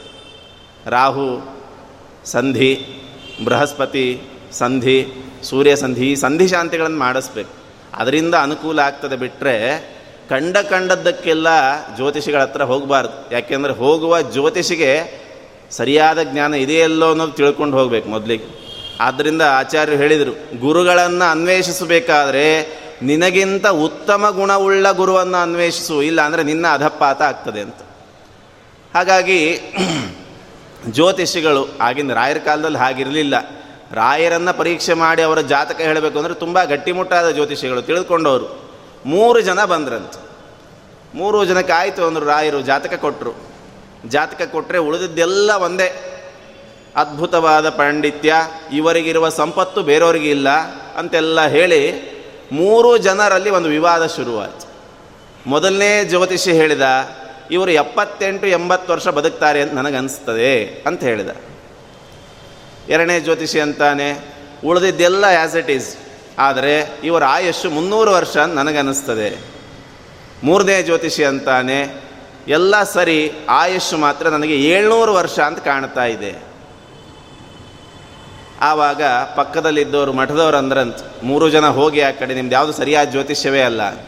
ಯಾಕೆ? ಎಲ್ಲ ತಿಳಿದುಕೊಂಡವರು ಓದಿದ್ದು ಒಂದೇ ಜ್ಯೋತಿಷ್ಶಾಸ್ತ್ರ ಒಬ್ಬ ಎಪ್ಪತ್ತು ಎಂಬತ್ತಂತಾನೆ ಒಬ್ಬ ಮುನ್ನೂರು ಅಂತಾನೆ, ಒಬ್ಬ ಏಳ್ನೂರು ಅಂತಾನೆ ಸರಿಯಾದ ಬುದ್ಧಿ ಇಲ್ಲ ನಿಮಗೆ ಅಂತ ರಾಯರಂದರು. ಹಾಗೆಲ್ಲ ಹೇಳಬೇಡಿ. ಆ ಮೂರೂ ಜನ ಹೇಳಿದ್ದು ಸರಿಯಾಗೇ ಇದೆ. ಆಶ್ಚರ್ಯ ಆಯಿತು. ಒಬ್ಬರು ಎಂಬತ್ತು ವರ್ಷ ಬದುಕ್ಬೋದು. ಇಲ್ಲ, ಇನ್ನೂರು ವರ್ಷ, ಮುನ್ನೂರು ವರ್ಷ ಬದುಕ್ಬೋದು. ಇಲ್ಲ, ಏಳ್ನೂರು ವರ್ಷ ಬದುಕ್ಬೋದು. ಇವರು ನೋಡಿದರೆ ಮೂರೂ ಆಯಸ್ಸಿನ ಪರಿಮಿತಿ ಸರಿಯಾಗಿದೆ ಅಂತ ರಾಯರು ಹೇಳ್ತಿದ್ದಾರಲ್ಲ. ಹೇಗೆ ಅಂದರೆ, ರಾಯರು ಹೇಳಿದರು, ನಾವು ವೃಂದಾವನಸ್ಥರಾಗೋಕ್ಕಿಂತ ಮುಂಚೆ ನಮಗೆ ಎಪ್ಪತ್ತೆಂಟರಿಂದ ಎಂಬತ್ತು ವರ್ಷ ಇರ್ತದೆ. ಹಾಗಾಗಿ ಮೊದಲನೇ ಜ್ಯೋತಿಷ್ಯ ಹೇಳಿದ ಜ್ಯೋತಿಷ್ಯ ಸರಿಯಾಯಿತು. ವೃಂದಾವನ ಸಶರೀರ ವೃಂದಾವನ ಪ್ರವೇಶ ಆದ ಮೇಲೆ ನಮ್ಮ ಗ್ರಂಥಗಳ ಮೂಲಕ ನಾವು ಸನ್ನಿಧಾನ ಪಾತ್ರರಾಗಿ, ನಮ್ಮ ಗ್ರಂಥಗಳ ವಿಶೇಷವಾಗಿ ಪರಿಮಳ, ಗೀತಾವಿವೃತ್ತಿ ಗ್ರಂಥಗಳ ವಿಶೇಷವಾದ, ಅಂದರೆ ಆಚಾರ್ಯರ ಗ್ರಂಥಗಳ ಪಾಠ, ಟೀಕಾರಾಯರ ಗ್ರಂಥಗಳ ಪಾಠ ಅಂದರೆ ಅದು ರಾಯರ ಟಿಪ್ಪಣಿ ಮೇಲೆ ಅನ್ನೋ ಥರ ಪಾಠ ಮುಂದಿನ ಮುನ್ನೂರು ವರ್ಷಗಳ ಕಾಲ ನಡೀತದೆ. ಅಂದರೆ ಮುನ್ನೂರ ಎಂಬತ್ತು ಎಂಬತ್ತು, ಮುನ್ನೂರು, ಮುನ್ನೂರ ಎಂಬತ್ತು ವರ್ಷ. ಆಮೇಲೆ ಕಲಿಯುಗದ ಪ್ರಭಾವದಿಂದಾಗಿ ಶಾಸ್ತ್ರದಲ್ಲಿ ಸ್ವಲ್ಪ ರುಚಿ ಕಡಿಮೆ ಆಗ್ತದೆ. ಎಲ್ಲರೂ ಕನ್ನಡಾನುವಾದ ಹಿಡಿಲಿಕ್ಕೆ ಪ್ರಾರಂಭ ಮಾಡ್ತಾರೆ. ನಮ್ಮ ಗ್ರಂಥಗಳನ್ನು ಸಾಕ್ಷಾತ್ತಾಗಿ ಟಿಪ್ಪಣಿಗಳನ್ನು ಓದುವ ಅರ್ಹತೆ ಕಡಿಮೆ ಆಗ್ತದೆ. ಆವಾಗ ಏಳ್ನೂರು ವರ್ಷಗಳ ಕಾಲ ವೃಂದಾವನದಲ್ಲಿದ್ದು ಬಂದ ಭಕ್ತರಿಗೆ ಬೇಡಿದ್ದೆಲ್ಲವನ್ನು ಕೊಡ್ತೇವೆ. ಹಾಗಾಗಿ ಎಂಬತ್ತು ವರ್ಷವೂ ಸರಿ, ಮುನ್ನೂರು ವರ್ಷವೂ ಸರಿ, ಏಳ್ನೂರು ವರ್ಷವೂ ಸರಿ ಅಂತ ರಾಯರು ಹೇಳಿದರು. ಜ್ಯೋತಿಷಿಗಳಿಗೆ ನಂಬಲಿಕ್ಕಾಗಲಿಲ್ಲ, ನಾವು ಹೇಳಿದ್ದೆಲ್ಲ ಸರಿ ಅಂದುಬಿಟ್ರಲ್ಲ ಅಂತ. ಅಷ್ಟು ಅದ್ಭುತವಾಗಿ ರಾಯರು ತಮ್ಮ ಪಾಂಡಿತ್ಯವನ್ನು ತಿಳಿಸ್ಕೊಟ್ಟಿದ್ದಾರೆ. ಶಾಪ ಅನುಗ್ರಹ ಶಕ್ತಃ. ಅದು ಮಹಾಭಾರತದಲ್ಲಿ ಕೇಳ್ತೇವೆ. ದ್ರೋಣಾಚಾರ್ಯರು, ಅಶ್ವತ್ಥಾಮಾಚಾರ್ಯರು, ಕೃಪಾಚಾರ್ಯರು, ಶಾಪಾದಪಿ, ಶರಾದಪಿ. ಶಾಪ ಬೇಕು, ಕೊಡಬೇಕು ಅಂದರೆ ಕಮಂಡಲ ಜಲವನ್ನು ತೆಗೆದುಕೊಂಡ್ಬಿಟ್ಟು ಮಂತ್ರದಿಂದ ಪ್ರೋಕ್ಷಣೆ ಮಾಡಿದರೆ ಜಲವನ್ನು ಶಾಪ ಬಂತು ಅಂತ ಅರ್ಥ. ಬಿಲ್ಲು ಬಾಣ ಹಿಡಿದು ಯುದ್ಧಕ್ಕೆ ನಿಂತರೆ ಅವನ ತಲೆ ಉರುಳುವವರೆಗೂ ಬಿಡೋದಿಲ್ಲ. ಆ ಶಕ್ತಿ ಸವ್ಯಸಾಚಿಗಳಾಗಿದ್ದು. ಹಾಗೆ ರಾಯರು ಶಾಪ ಕೊಡಲು ಸಮರ್ಥರು, ಅನುಗ್ರಹ ಮಾಡಲು ಸಮರ್ಥರು. ಶಾಸ್ತ್ರ ಪಾಠ ಹೇಳಿ ಅನುಗ್ರಹ ಮಾಡಬೇಕು ಅಂದರೂ ಅನುಗ್ರಹ ಮಾಡುತ್ತಾರೆ. ವಿಪರೀತವಾಗಿ ಉಪದ್ಯಾಪಿಯಾಗಿ ಏನಾದರೂ ಅವರಿಗೆ ತೊಂದರೆ ಕೊಟ್ಟರೆ ಶಾಪ ಕೊಡಲು ಸಮರ್ಥರಾಗಿದ್ದಾರೆ. ಈ ರೀತಿ ರಾಯರು ಮಂತ್ರಶಕ್ತಿಯನ್ನು ತಮ್ಮ ತ್ರಿಕಾಲ ಜ್ಞಾನವನ್ನು ತೋರಿಸ್ತಾ ಅಜ್ಞಾನ ವಿಸ್ಮೃತಿ ಭ್ರಾಂತಿ ಸಂಶಯಾಪಸ್ಮೃತಿ ಕ್ಷಯಾ ತಂದ್ರಾಕಂಪವಚ ಕೌಂಠ್ಯ ಮುಖಾಯೇ ಚೇಂದ್ರಿಯೋದ್ಭವಾ ದೋಷಾಸ್ತೆ ನಾಶಮಾಯಾಂತಿ ರಾಘವೇಂದ್ರ ಪ್ರಸಾದತಃ. ನಮಗೆ ಹಿಂದೆ ಹೇಳಿತ್ತು ದೈಹಿಕವಾದ ದೋಷಗಳನ್ನು, ಮಾನಸಿಕವಾದ ದೋಷಗಳನ್ನು ರಾಯರು ಪರಿಹಾರ ಮಾಡಲಿ ಅಂತ. ದೈಹಿಕವಾದ ದೋಷಗಳು, ಮಾನಸಿಕವಾದ ದೋಷಗಳನ್ನು ತಾವೇ ಬಿಡಿಸಿ ಹೇಳ್ತಾ ಇದ್ದಾರೆ ಅಪಣಾಚಾರ್ಯರು. ಅಜ್ಞಾನ, ಅಂದರೆ ಅಜ್ಞಾನ ಬೇರೆ, ಸಂಶಯ ಬೇರೆ, ವಿಪರೀತ ಜ್ಞಾನ ಬೇರೆ. ದೇವರು ಅಂದರೆ ಯಾರು? ಗೊತ್ತಿಲ್ಲ, ಇದು ಅಜ್ಞಾನ. ದೇವರು ಅಂದರೆ ಯಾರು? ನಾನೇ ಇರಬಹುದೋ ಏನು, ಇದು ಸಂಶಯ. ದೇವರು ಅಂದರೆ ಯಾರು? ನಾನೇ ದೇವರು ನನ್ನ ಬಿಟ್ಟು ಯಾರಿದ್ದಾರೆ? ಇದು ವಿಪರೀತ ಜ್ಞಾನ. ಹಾಗಾಗಿ ಅಜ್ಞಾನವೂ ಬರ್ತದೆ, ವಿಸ್ಮರಣೆ. ಕೇಳ್ತೇವೆ ನೆನಪು ಉಳಿಯಲ್ಲ ಈಗ ಕೇಳಿದ್ದು ಹತ್ತು ನಿಮಿಷ ಬಿಟ್ಟು ಕೇಳಿದರೆ, ಏನೋ ಕೇಳಿದ್ದೆ, ಬಾಯಲ್ಲೇ ಇದೆ, ಬರ್ತಾ ಇಲ್ಲ. ಇದು ವಿಸ್ಮರಣೆ. ಭ್ರಾಂತಿ ವಿಪರೀತವಾಗಿ ತಿಳಿಯೋದು. ದೂರದಲ್ಲಿ ಕಪ್ಪೆ ಚಿಪ್ಪೆ ಬಿದ್ದಿರ್ತದೆ, ಬೆಳ್ಳಿ ಅಂತ ಓಡಿ ಹೋಗ್ತಾನೆ. ನೋಡಿದರೆ ಕಪ್ಪೆ ಚಿಪ್ಪು ಇದು ಭ್ರಾಂತಿ. ಸಂಶಯ, ಅಪಸ್ಮೃತಿ, ಕ್ಷಯ ಅಂದರೆ ದೇಹ ನಾಶ ಆಗೋದು, ಬಲಹೀನತೆ. ನಡುಗುವಿಕೆ, ದೇಹ ನಡಗುತ್ತಾ ಇರ್ತದೆ, ಅದೊಂದು ದೋಷ. ಯಾಕೆಂದ್ರೆ ನಾಡಿಗಳಲ್ಲಿ ಸಮಸ್ಯೆ ಆದರೆ ಮೈ ನಡಗಲಿಕ್ಕೆ ಪ್ರಾರಂಭ ಆಗ್ತದೆ. ಆ ನಾಡಿಗತ ದೋಷವನ್ನು ರಾಯರು ಪರಿಹಾರ ಮಾಡುತ್ತಾರೆ. ಕೌಂಠ್ಯ ಅಂದರೆ ವಾಕಲ್ಲಿ ಫ್ಲೂಯೆನ್ಸಿ ಇಲ್ಲ. ಮಾತಾಡ್ತಾನೆ ನಿಂತು ನಿಂತು ತಡೆದು ತಡೆದು ಮಾತಾಡ್ತಾನೆ. ಉಗ್ಗು ದೋಷ ಇದೆ. ಆ ದೋಷ ಪರಿಹಾರ ಆಗಬೇಕಾದ್ರೆ ಅದು ರಾಯರು ಕಾಪಾಡಬೇಕು. ಈ ರೀತಿ ಏನೇನು ಇಂದ್ರಿಯಗಳ ದೋಷ ಇದೆಯೋ, ಎಲ್ಲ ಇಂದ್ರಿಯಗಳು ದೋಷ, ರಾಘವೇಂದ್ರ ಪ್ರಸಾದತಃ ನಾಶಮಾಯಾಂತಿ. ರಾಯರು ಒಂದು ಬಾರಿ ಕರುಣಾಪೂರ್ಣ ದೃಷ್ಟಿಯನ್ನು ಬೀರಿದರೆ ಅದ್ಭುತವಾದ ಜ್ಞಾನ ಬರ್ತದೆ. ಅಲ್ಲಿ ಮೂರು ಜನ ಬ್ರಾಹ್ಮಣರು. ಯಾ, ಯಾವುದು ನಾನು ಹೇಳುವ ಮಹಿಮೆಗಳು ಯಾವುದು ಕಟ್ಟು ಕಥೆಗಳಲ್ಲ, ಅಥವಾ ಸುಮ್ಮನೆ ಎಲ್ಲೋ ಕೇಳಿ ಹೇಳ್ತಾ ಇರೋದಲ್ಲ. ಜಗನ್ನಾಥದಾಸರು ಬರೆದ ಪದ್ಯಗಳ ಸಾರ ಅಷ್ಟೆ. ಆ ವಾಕ್ಯಗಳನ್ನು ಕೋಟ್ ಮಾಡ್ತಾ ಇಲ್ಲ ಅಷ್ಟೇ, ಆ ಕಥೆಗಳನ್ನು ಹೇಳ್ತಿದ್ದೀನಿ.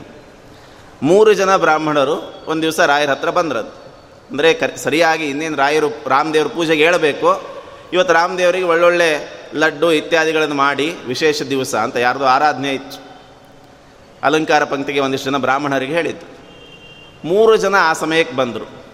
ಸೇವಕರು ಕರ್ಕೊಂಡು ಬಂದರು, ಸ್ವಾಮಿ, ಹೀಗೆ ಮೂರು ಜನ ಬ್ರಾಹ್ಮಣರು ಬಂದಿದ್ದಾರೆ, ಅತಿಥಿಗಳು, ಅವರಿಗೆ ವ್ಯವಸ್ಥೆ ಆಗಬೇಕು. ಸರಿ, ಅವರು ಸ್ನಾನ, ಪೂಜೆ ಮುಗಿಸ್ಕೊಂಡು ಬರಲಿ ಅವರಿಗೆಲ್ಲ ವ್ಯವಸ್ಥೆ ಮಾಡೋಣ. ಸ್ನಾನಕ್ಕೆ ಅಂತ ಹೋಗ್ತಾ ಇದ್ದಾರೆ. ಹೋಗಬೇಕಾದ್ರೆ ಮೂರು ಜನರ ಬ್ರಾಹ್ಮಣರಲ್ಲಿ ಸಂವಾದ. ಎರಡನೇ ಬ್ರಾಹ್ಮಣ ಹೇಳಿದಂತೆ, ನನಗೆ ಜಿಲೇಬಿ ಅಂದರೆ ತುಂಬ ಇಷ್ಟ. ಇವತ್ತು ರಾಯರನ್ನು ನಾನು ಪರೀಕ್ಷೆ ಮಾಡ್ತೇನೆ. ಹೇಗೆ? ನಾನು ಮಾನ್ ಮನಸ್ಸಲ್ಲಿ ಇಟ್ಕೊಂಡಿದ್ದೇನೆ. ನನಗೆ ಜಿಲೇಬಿ ತುಂಬ ಇಷ್ಟ.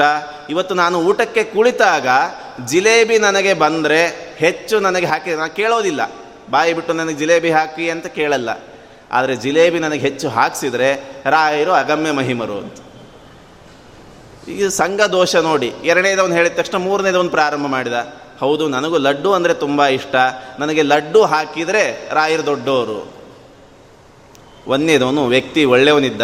ಅವನಂದ, ನಿಮ್ಮ ಜಿ, ನಿಮಗೆ ಜಿಲೇಬಿ ಕೊಟ್ಟು ಲಡ್ಡು ಕೊಟ್ಟು ರಾಯರ ದೊಡ್ಡವರಾಗಬೇಕಾಗಿಲ್ಲ. ಜಿಲೇಬಿ ಲಡ್ಡು ಕೊಟ್ಟು ದೊಡ್ಡವರಾಗೋ ಹಾಗಿದ್ರೆ ಯಾರ್ಯಾರೋ ದೊಡ್ಡವರಾಗಿಬಿಡ್ತಿದ್ರು. ಬೇಕರಿಯವರೆಲ್ಲ. ಹಾಗಾಗಿ ನಿಮಗೆ ಜಿಲೇಬಿ ಲಡ್ಡು ಕೊಡೋದ್ರಿಂದ ರಾಯರು ದೊಡ್ಡವರಾಗೋದಲ್ಲ, ದೊಡ್ಡವರನ್ನು ಹಾಗೆ ಪರೀಕ್ಷೆ ಮಾಡಬಾರ್ದು ಕೂಡ. ಸರಿ, ಇವರೇನೋ ಹೇಳಿದರು. ಆದರೆ ನಮಗೆ ಬುದ್ಧಿ ಹೇಳೋರನ್ನ ಕಂಡ್ರೆ ಆಗಲ್ಲಲ್ಲ. ಅವನ ಮಾತನ್ನು ತಡೆದು ಬಿಟ್ಟು ಇಲ್ಲ, ಸರಿಯಪ್ಪ ಇನ್ನೇನು ಪರೀಕ್ಷೆ ಮಾಡಬೇಕು ಅಂತ ತೀರ್ಮಾನ ಮಾಡಿ, ಆಗಿದೆ, ಮಾಡ್ತೇವೆ ನಾವು. ನಿನಗೇನು ಇಷ್ಟ ಹೇಳು ಅಂತಂದು. ಅಂದರೆ ಅದನ್ನು ಕೇಳಿಬಿಡೋಣ ಅಂತ. ಅವನಂತಾನೆ ನನಗೆ ಏನು ಇಷ್ಟ ಅಂತ ನನ್ನ ಮನಸ್ಸಲ್ಲಿದೆ. ಅದು ಮಹಾಮಹಿಮರಾದ ರಾಯರಿಗೂ ಗೊತ್ತಿದೆ. ಅವರು ಅದನ್ನು ಹಾಕಿಸ್ಲಿಲ್ಲ ಅಂತ ಅವ್ರು ಸಣ್ಣವರಾಗಲ್ಲ ಹಾಕಿಸಿದ್ರೆ ಅವ್ರೇನು ದೊಡ್ಡವರಾಗಲ್ಲ ಅವ್ರಿಗೆ ಹಾಕಿಸ್ಬೇಕು ಅಂತ ಮನಸ್ಥಿತಿ ಇದ್ದರೆ ಹಾಕಿಸ್ತಾರೆ ಇಲ್ಲ ಅಂದರೆ ಇಲ್ಲ ಅಂತ ಹೋಗಿ ಸ್ನಾನ ಮಾಡಿದ್ರು. ಸ್ನಾನ ಮಾಡಿ, ಸ್ನಾನ ಮಾಡಲಿಕ್ಕೆ ಹೋಗಬೇಕಾದ್ರೆ ರಾಯರ ಶೇಷ ವಸ್ತ್ರಗಳನ್ನು ಉಟ್ಟ ವಸ್ತ್ರಗಳನ್ನು ಒಗಿತಾ ಒಬ್ಬ ಮಠದ ಭಕ್ತ ಇದ್ದ. ಒಗಿತಾ ಇದ್ದ ನೀರಿನಲ್ಲಿ. ಒಗಿಬೇಕಾದ್ರೆ ಇವರು ಬಂದರು. ಓ, ಏನು ಭೋಜನ ಪ್ರಿಯ ಬ್ರಾಹ್ಮಣರು ಬಂದ್ರಿ? ಒಳ್ಳೇದಾಯಿತು ಅಂತಂದ. ಇವ್ರಿಗೆ ಗಾಬರಿ ಆಯ್ತು. ರಾಯರೇ, ಮಹಿಮೆ ಉಳ್ಳವರು ಅಂತ ಕೇಳಿದ್ರಿ, ಇವನ ಅವ್ರ ಬಟ್ಟೆ ಒಗೆಯೋನು ಮಹಿಮೆ ಇದೆಯಲ್ಲ ಅಂತ. ಯಾಕೆ, ನಾವು ಭೋಜನ ಪ್ರಿಯರು ಅಂತ ಹೇಗೆ ಗೊತ್ತಾಯ್ತು? ಅಡುಗೆ ಬಗ್ಗೆ ಮಾತಾಡ್ಕೊಂಡು ಬರ್ತಾ ಇದ್ದೀವಿ ಅಂತ. ಏನಂದಿ ನೀನು ಅಂತ ಜೋರಾಗಿ ಕೇಳಿದ್ರು. ಪಂಡಿತರು ಬೇರೆ. ಕೇಳಿದ ತಕ್ಷಣ ಅವನು ಗಾಬರಿಯಾಗಿ ಎದ್ದು ನಿಂತ ಎದ್ದು ನಿಂತು, ನಾ ಏನು ಮಾತಾಡಿದೆ? ನೀವ್ಯಾರು ಅಂತ ಗೊತ್ತಿಲ್ಲ ನನಗೆ. ಓ, ಏನೋ ಹುಚ್ಚ ಇರಬೇಕು ಬಿಡು ಅಂತ. ಆಮೇಲೆ ಬಟ್ಟೆ ಒಗೆದದ್ದನ್ನು ತೆಗೆದುಕೊಂಡು ವಾಪಸ್ ಹೋಗಬೇಕಾದ್ರೆ ಬೇಗ ಬೇಗ ಬನ್ನಿ, ನಿಮಗೆಲ್ಲ ಇಷ್ಟ ಇದ್ದದನ್ನು ಹಾಕಿಸ್ತೀವಿ ಅಂತ ಹೇಳಿದ. ಆವಾಗ ಗಾಬರಿ ಆಯಿತು. ಇದರಿಂದ ಏನು ಗೊತ್ತಾಗ್ತದೆ? ರಾಯರು ಬಂದು ಕಾಪಾಡೋದು ಬೇಡ, ರಾಯರು ಬಂದು ಅನುಗ್ರಹ ಮಾಡೋದು ಬೇಡ, ತಮ್ಮ ಮಹಿಮೆ ತೋರಿಸೋದು ಬೇಡ. ರಾಯರ ಮೈಗೆ ಸಂಪರ್ಕವಾದ ಬಟ್ಟೆಯನ್ನು ಮುಟ್ಟಿದಾಗ ಅವನಿಗೆ ಅದೆಲ್ಲ ಗೊತ್ತಾಗ್ತಾ ಇತ್ತು. ಯಾವಾಗ ಬಟ್ಟೆ ಬಿಟ್ಟ ಮೇಲದ್ನೋ, ನೀವ್ಯಾರು ನಾ ಏನು ಮಾತಾಡಿದೆ ಅಂತಿದ್ದ? ಬಟ್ಟೆಯನ್ನು ಮುಟ್ಟಿದರೆ ಬೇಗ ಬನ್ನಿ ಊಟಕ್ಕೆ ಹಾಕತ್ತೀನಿ ಅಂತಿದ್ದ. ಸರಿ ಪೂಜೆ ಮುಗಿಸ್ಕೊಂಡು ಹೋದರು. ಅಲಂಕಾರ ರಾಯರಂತಾರೆ ಬೇರೆ ಎಲ್ಲೂ ಅವ್ರಿಗೆ ಊಟಕ್ಕೆ ಹಾಕಬೇಡಿ. ಅಲಂಕಾರ ಪಂಕ್ತಿಯ ಬ್ರಾಹ್ಮಣರ ಮುಂದೆ ಅವ್ರಿಗೆ ಊಟಕ್ಕೆ ಹಾಕಿ ಅಂತ ಸರಿ, ಮೂರು ಜನಕ್ಕೆ ಹಾಕಿದರು. ರಾಯರು ಜಪ ಮಾಡ್ತಾ ಕೂತಿದ್ರಂತೆ. ಅಡುಗೆ ಅವನು ಕರೆದು ಹೇಳಿದರು. ಅವ್ರು ಅಲ್ಲಿ ಬರಲಿಲ್ಲ ಕೂಡ. ಮೊದಲನೇ ಎಲೆಯಲ್ಲಿ ಕೂತ ವ್ಯಕ್ತಿಗೆ ಶಾವಿಗೆ ಪಾಯಸ ಹಾಕಿ, ಎರಡನೇ ಎಲೆಯವನಿಗೆ ಜಿಲೇಬಿ, ಮೂರನೇ ಎಲೆಯವನಿಗೆ ಲಡ್ಡು. ಅವ್ರು ಬೇಕಂದಷ್ಟು ಹಾಕಿ ಅಂತ ಹೇಳಿ ಕಳಿಸಿದ್ರು. ರಾಯರು ಆ ಕಡೆ ಬರಲೂ ಇಲ್ಲ. ತಮ್ಮ ಜಪಶಾಲೆಯಲ್ಲಿ ಜಪ ಮಾಡ್ತಾ ಕೂತಿದ್ರು. ಅಡಿಗೆ ಬಂದ, ಯಾರು ಪರೀಕ್ಷೆ ಮಾಡಬಾರದು ಅಂತ ಒಳ್ಳೆ ಉತ್ತಮ ಉಪದೇಶ ಕೊಟ್ಟಿದ್ನೋ, ಅವನಿಗೆ ಶಾವಿಗೆ ಪಾಯಸ ತುಂಬ ಇಷ್ಟ. ಅವನ ಮನಸ್ಸಿನಲ್ಲಿದ್ದದ್ದನ್ನು ರಾಯರು ತಿಳಿದುಕೊಂಡು ಅವನಿಗೆ ಶಾವಿಗೆ ಪಾಯಸ ಹಾಕಿಸಿದ್ರು. ಇವರೊಬ್ಬರಂತೂ ಬಾಯಿ ಬಿಟ್ಟು ಹೇಳಿಬಿಟ್ಟಿದ್ದಾರೆ, ಒಬ್ಬ ಜಿಲೇಬಿ, ಒಬ್ಬ ಲಡ್ಡು ಅಂತ. ಸಿಕ್ಕಾಪಟ್ಟೆ ಹಾಕಿದರು. ಹೊಟ್ಟೆ ತುಂಬುವಷ್ಟು ತಿಂದು ರಾಯರಿಗೆ ಬಂದು ಸಾಷ್ಟಾಂಗ ಹಾಕಿದ್ರಂತೆ. ಒಂದು ಜಿಲೇಬಿ ಲಡ್ಡುಗಾಗಿ ನಿಮ್ಮ ಮಹಾತ್ಮೆಯನ್ನು ಪರೀಕ್ಷೆ ಮಾಡೋ ಲೆವೆಲಿಗೆ ಬಂದ್ವಿ ನಾವು, ನಮ್ಮನ್ನು ಕ್ಷಮಿಸಿಬಿಡಿ ಅಂತ. ಹಾಗಾಗಿ ಮನಸ್ಸಲ್ಲಿ ಇಟ್ಟದ್ದನ್ನು ರಾಯರು ಅನುಗ್ರಹ ಮಾಡಿ ತಿಳಿದುಕೊಂಡು ಅನುಗ್ರಹಿಸ್ತಾರೆ. ಆದ್ದರಿಂದ ಅಜ್ಞಾನ, ನಮ್ಮೊಳಗಡೆ ಏನೇನು ಅಜ್ಞಾನ ಇದೆ, ಅದನ್ನೆಲ್ಲವನ್ನು ಉಪದೇಶ ಮಾಡಿ ಕಳೆಯುವ ಶಕ್ತಿ ರಾಯರಿಗಿದೆ. ಎಡ ಮೂಕೋಪಿ ಜಾಯತೆ. ಮಾತಿಲ್ಲದೆ ಇರೋನು ಮಾತು ಬರುವಂತೆ ಆಗ್ತಾನೆ. ನಿನ್ನೆ ಕತೆ ಹೇಳಿದ್ದೀನಿ. ಸಂಗೀತ ಶಾಸ್ತ್ರದಲ್ಲಿ ಅಭಿಜ್ಞನಾದವನು ಅಭಿಚಾರದಿಂದ ಮಾತು ಕಳೆದುಕೊಂಡಾಗ ರಾಯರ ಅನುಗ್ರಹ ಮಾಡಿ ಹಾಡು ಹಾಡುವಂತೆ ಮಾಡಿದರು. ಇನ್ನು ಕಣ್ಣು ಇಲ್ಲದೆ ಇರೋರಿಗೆ ಕುರುಡನಾದವನಿಗೆ, ಹುಟ್ಟುತ್ತಾ ಕುರುಡನಾದ ವ್ಯಕ್ತಿಗೆ ಕಣ್ಣು ಬರ್ತದೆ. ಅದಕ್ಕೆ ಹಳೆಯ ದೃಷ್ಟಾಂತ ಬೇಡ, ಇತ್ತೀಚೆಗಾದ ದೃಷ್ಟಾಂತ. ಉಡುಪಿಯಲ್ಲಿ ರಘುಮಾನ್ಯ ತೀರ್ಥರು ಅಂತ ಅಷ್ಟಮಠಗಳ ಯತಿಗಳು. ಅವರು ಮಂತ್ರಾಲಯಕ್ಕೆ ಬಂದಿದ್ದರು ಮಂತ್ರಾಲಯಕ್ಕೆ ಬಂದು ರಾಯರ ದರ್ಶನ ಮಾಡುವ ಸಮಯದಲ್ಲಿ ಅವ್ರ ಮನಸ್ಸಲ್ಲಿ ಒಂದು ವಿಷಯ, ಸಂಶಯ ಬಂತಂತ. ಏನು? ರಾಯರಿಗೆ ನಾವು ನಮಸ್ಕಾರ ಮಾಡಬೇಕೋ ಬೇಡವೋ? ಯಾಕೆ? ರಾಯರು ಗೃಹಸ್ಥ ಸನ್ಯಾಸಿಗಳು, ನಾವು ಬಾಲ ಸನ್ಯಾಸಿಗಳು. ಸೊ ಗೃಹಸ್ಥ ಸನ್ಯಾಸಿಗಳಿಗೆ ಬಾಲಯತಿಗಳು ನಮಸ್ಕಾರ ಮಾಡಬೇಕೋ ಬೇಡವೋ? ಮಾಡಬಾರ್ದು ಅಂತ ಅವ್ರ ಮನಸ್ಸಲ್ಲಿ ಇಲ್ಲ ಸಣ್ಣ ಸಂಶಯ. ಹಾಗಾಗಿ ಸಾಷ್ಟಾಂಗ ನಮಸ್ಕಾರ ಮಾಡಲಿಲ್ಲ. ಸಾಮಾನ್ಯ ವಂದನೆ ಮಾಡಿ ತಮ್ಮ ರೂಮಿಗೆ ಹೋಗಿದ್ದಾರೆ. ರಾತ್ರಿ ಆಯಿತು. ಅದೇ ವಿಚಾರ ಅವ್ರ ತಲೆಯಲ್ಲಿ ಹೋಗ್ತಾ ಇದೆ. ಇದ್ದಕ್ಕಿದ್ದಂತೆ ಯಾರೋ ಜೋರಾಗಿ ಅರಚಿದಂತೆ ಶಬ್ದ ಕೇಳಿಸ್ತು. ಹೊರಗಡೆ ಬಂದು ನೋಡಿದರೆ ಯಾವುದೋ ಒಬ್ಬ ಭಕ್ತ ಹೊರಗಡೆ ಬಂದ ತಕ್ಷಣ ಇವರ ಕಾಲನ್ನು ಗಟ್ಟಿಯಾಗಿ ಹಿಡಿದು, ಸ್ವಾಮಿ, ನನ್ನನ್ನು ಉದ್ಧಾರ ಮಾಡಿದರೆ ನನ್ನ ಜನ್ಮ ಉದ್ಧಾರ ಆಯಿತು ಅಂತ ಜೋರಾಗಿ ಕೂಕ್ಕೊಳ್ಳಿಕ್ಕೆ ಪ್ರಾರಂಭ ಮಾಡಿದ. ಅವರಂದ್ರಂತೆ ನಾನು ಯಾವಾಗ ನಿನ್ನನ್ನು ಉದ್ಧಾರ ಮಾಡಿದೆ? ನೀನು ಯಾರು ಅಂತ ಗೊತ್ತಿಲ್ಲ. ಯಾಕೆ ಕಾಲು ಹಿಡಿದು ನಮಸ್ಕಾರ ಮಾಡ್ತಾ ಇದ್ದಿ? ಆವಾಗ ಮುಖ ಎತ್ತಿ ನೋಡಿದ. ಮುಖ ಎತ್ತಿ ನೋಡಿ ಹೇಳ್ತಾನೆ, ಓ, ನೀವಾ ಸ್ವಾಮಿ? ನನಗೆ ಕಣ್ಣಿಲ್ಲ. ಹುಟ್ಟತಾ ಕುರುಡ ನಾನು. ಯಾರೋ ಹೇಳಿದರು ಮಂತ್ರಾಲಯಕ್ಕೆ ಹೋಗಿ ಸೇವೆ ಮಾಡು ಅಂತ ಹೇಳಿ, ಇಲ್ಲಿ ಬಂದು ನಲವತ್ತೆಂಟು ದಿವಸದಿಂದ ಸೇವೆ ಮಾಡ್ತಾ ಇದ್ದೆ. ಇವತ್ತು ಸೇವೆ ಮುಗೀತು. ಇಷ್ಟೊತ್ತು ರಾಯರು ಬಂದು, ಒಬ್ಬ ಯತಿಗಳು ಬಂದು ತಮ್ಮ ಕೈಯಲ್ಲಿ ಸೂಜಿ, ದಾರ ಎಲ್ಲ ಹಿಡ್ಕೊಂಡ್ಬಿಟ್ಟು ನನ್ನ ಕಣ್ಣಿನ ಆಪರೇಷನ್ ಮಾಡ್ತಾ ಇದ್ರು. ರೆಟಿನಾ ಆಪರೇಷನ್ನು ನೋವಾಗ್ತಾ ಕೂಕ್ಕೊಳ್ತಾ ಇದ್ದೆ. ನೀವು ಯಾವಾಗ ಹೊರಗಡೆ ಬಂದರು, ಆಪರೇಷನ್ ಮುಗೀತು, ನೋವು ಕಡಿಮೆ ಆಯಿತು. ಯಾರು ಬಂದಿದ್ದಾರೋ ಅವರೇ ನನ್ನ ಕಾಪಾಡಿದವರು ಅಂತ ಕಾಲು ಮುಟ್ಟಿ ನಮಸ್ಕಾರ ಮಾಡಿದೆ ಅಂತಂದು. ರಘುಮಾನ್ಯ ತೀರ್ಥರು ಆಗಿಂದಾಗೆ ಹೋಗಿ ರಾಯರಿಗೆ ಮಂಗಳಾರತಿ ಮಾಡಿ ಸಾಷ್ಟಾಂಗ ನಮಸ್ಕಾರ ಮಾಡಿ ಬಂದ್ರಂತೆ. ನನ್ನ ಈ ಸಂದೇಹಕ್ಕೆ ಕ್ಷಮೆ ಇರಲಿ. ನೀವು ಗೃಹಸ್ಥ ಯತಿಗಳು ಬಾಲಯತಿಗಳು ಅಂತ ಏನೋ ನನಗೆ ಸಂಶಯ ಬಂದಿತ್ತು. ಆ ಸಂಶಯವು ಬೇಡ. ನೀವು ಅಪರೋಕ್ಷೀಕೃತ ಶ್ರೀಶಃ, ಅಪರೋಕ್ಷ ಜ್ಞಾನಿಗಳು ಅಂತ ನಮಸ್ಕಾರ ಮಾಡಿ. ಆದ್ದರಿಂದ ದೋಷ ತೇ ನಾಶಮಾಯಾಂತಿ. ಏನೇನು ದೋಷ ಇದೆ ನಮ್ಮಲ್ಲಿ? ಎಲ್ಲ ದೋಷಗಳು ನಾಶ ಆಗ್ತದೆ. ಯಾವಾಗ? ಓಂ ಶ್ರೀ ರಾಘವೇಂದ್ರಾಯ ನಮ ಇಷ್ಟ ಇತ್ಯಷ್ಟಾಕ್ಷರ ಮಂತ್ರತಃ ಜಪಿತಾದ್ಭಾವಿತ ನಿತ್ಯಂ ಇಷ್ಟಾರ್ಥಾಸ್ಯುರ್ನ ಸಂಶಯ. ಪ್ರತಿನಿತ್ಯ ಯಾವಾಗ ಯಾವಾಗ ಸಮಯ ಸಿಗ್ತದೋ, ಯಾವಾಗ ಯಾವಾಗ ಭಕ್ತ್ಯುದ್ರೇಕ ಆಗ್ತದೋ, ಆವಾಗೆಲ್ಲ ಓಂ ಶ್ರೀ ರಾಘವೇಂದ್ರಾಯ ನಮಃ ಅನ್ನೋ ಎಂಟು ಅಕ್ಷರದ ಈ ಮಂತ್ರವನ್ನು ಹೇಳ್ತಾ ಇದ್ದರೆ ಆವಾಗ ಕಾಯಜಾನ್ ದೋಷಾನ್ ಹಂತು, ಆತ್ಮ ಆತ್ಮೀಯ ಸಮುದ್ಭವಾನ್ ದೋಷಾನ್ ಹಂತು. ನನ್ನ ದೇಹದ ದೋಷಗಳನ್ನು ನಾಶ ಮಾಡಿಯೇ ಮಾಡ್ತೀರಿ, ಮಾಡಿ. ಅಷ್ಟೇ ಅಲ್ಲ ಆತ್ಮ ದೈಹಿಕವಾಗಿ ಅಲ್ಲ, ಮಾನಸಿಕವಾಗಿ, ವಾಚನಿಕವಾಗಿ ಮಾಡಿದ ದೋಷಗಳನ್ನೆಲ್ಲ ನಾಶ ಮಾಡಿ.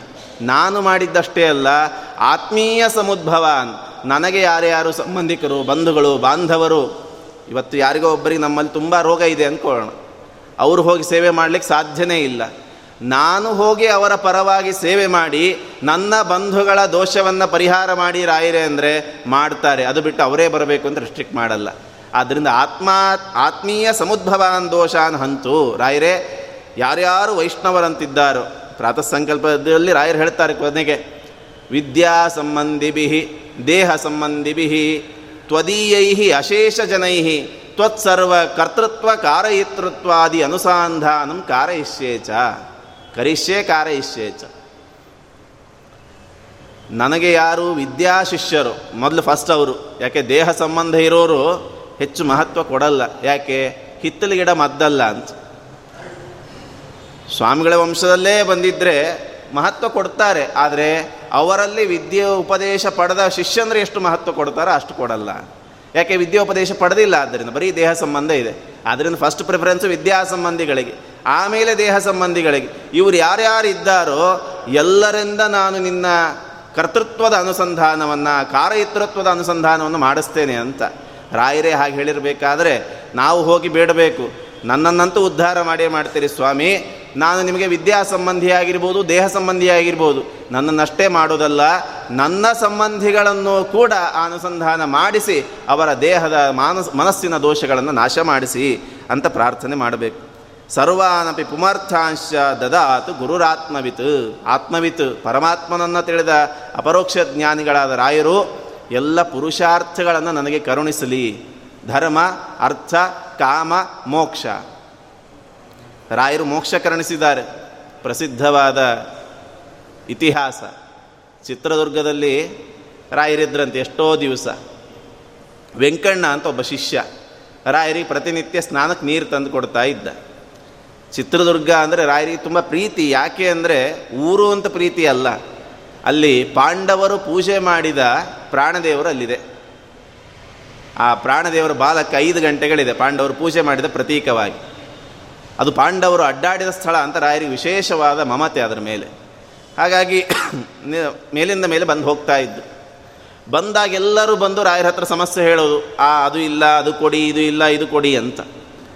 ಸ್ವಲ್ಪ ಯಥಾರ್ಥವಾಗಿದ್ದ ವೆಂಕಣ್ಣ ಯಥಾರ್ಥವಾದ ವೆಂಕಣ್ಣನಿಗೆ ರಾಯರೇ ಕೇಳ್ತಿದ್ರಂತೆ. ಎಲ್ಲರೂ ಕೇಳ್ತಾರೆ, ವೆಂಕಣ್ಣ, ನಿನಗೇನು ಬೇಡವೇನೋ ಅಂತ. ವೆಂಕಣ್ಣ, ಅಂತಿದ್ರಂತೆ. ಆ ಸ್ವಾಮಿ, ನನಗೇನು ಬೇಡ, ನಂಗೆ ಕೊಡೋದಾದರೆ ಮೋಕ್ಷ ಕೊಡಿ ಅಂತ.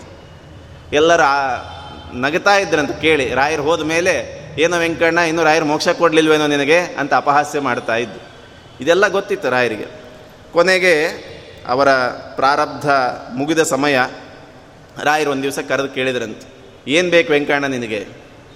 ಸ್ವಾಮಿ ಒಂದು ಸಾರಿ ಹೇಳಿಬಿಟ್ಟಿದ್ದೀನಿ. ಮೇಲಿಂದ ಮೇಲೆ ಅದೇ ಹೇಳ್ತೀನಿ, ನನಗೆ ಮೋಕ್ಷ ಬಿಟ್ಟು ಬೇರೆ ಏನು ಬೇಡ. ಕೊಡೋದಾದರೆ ಮೋಕ್ಷ ಕೊಡಿ.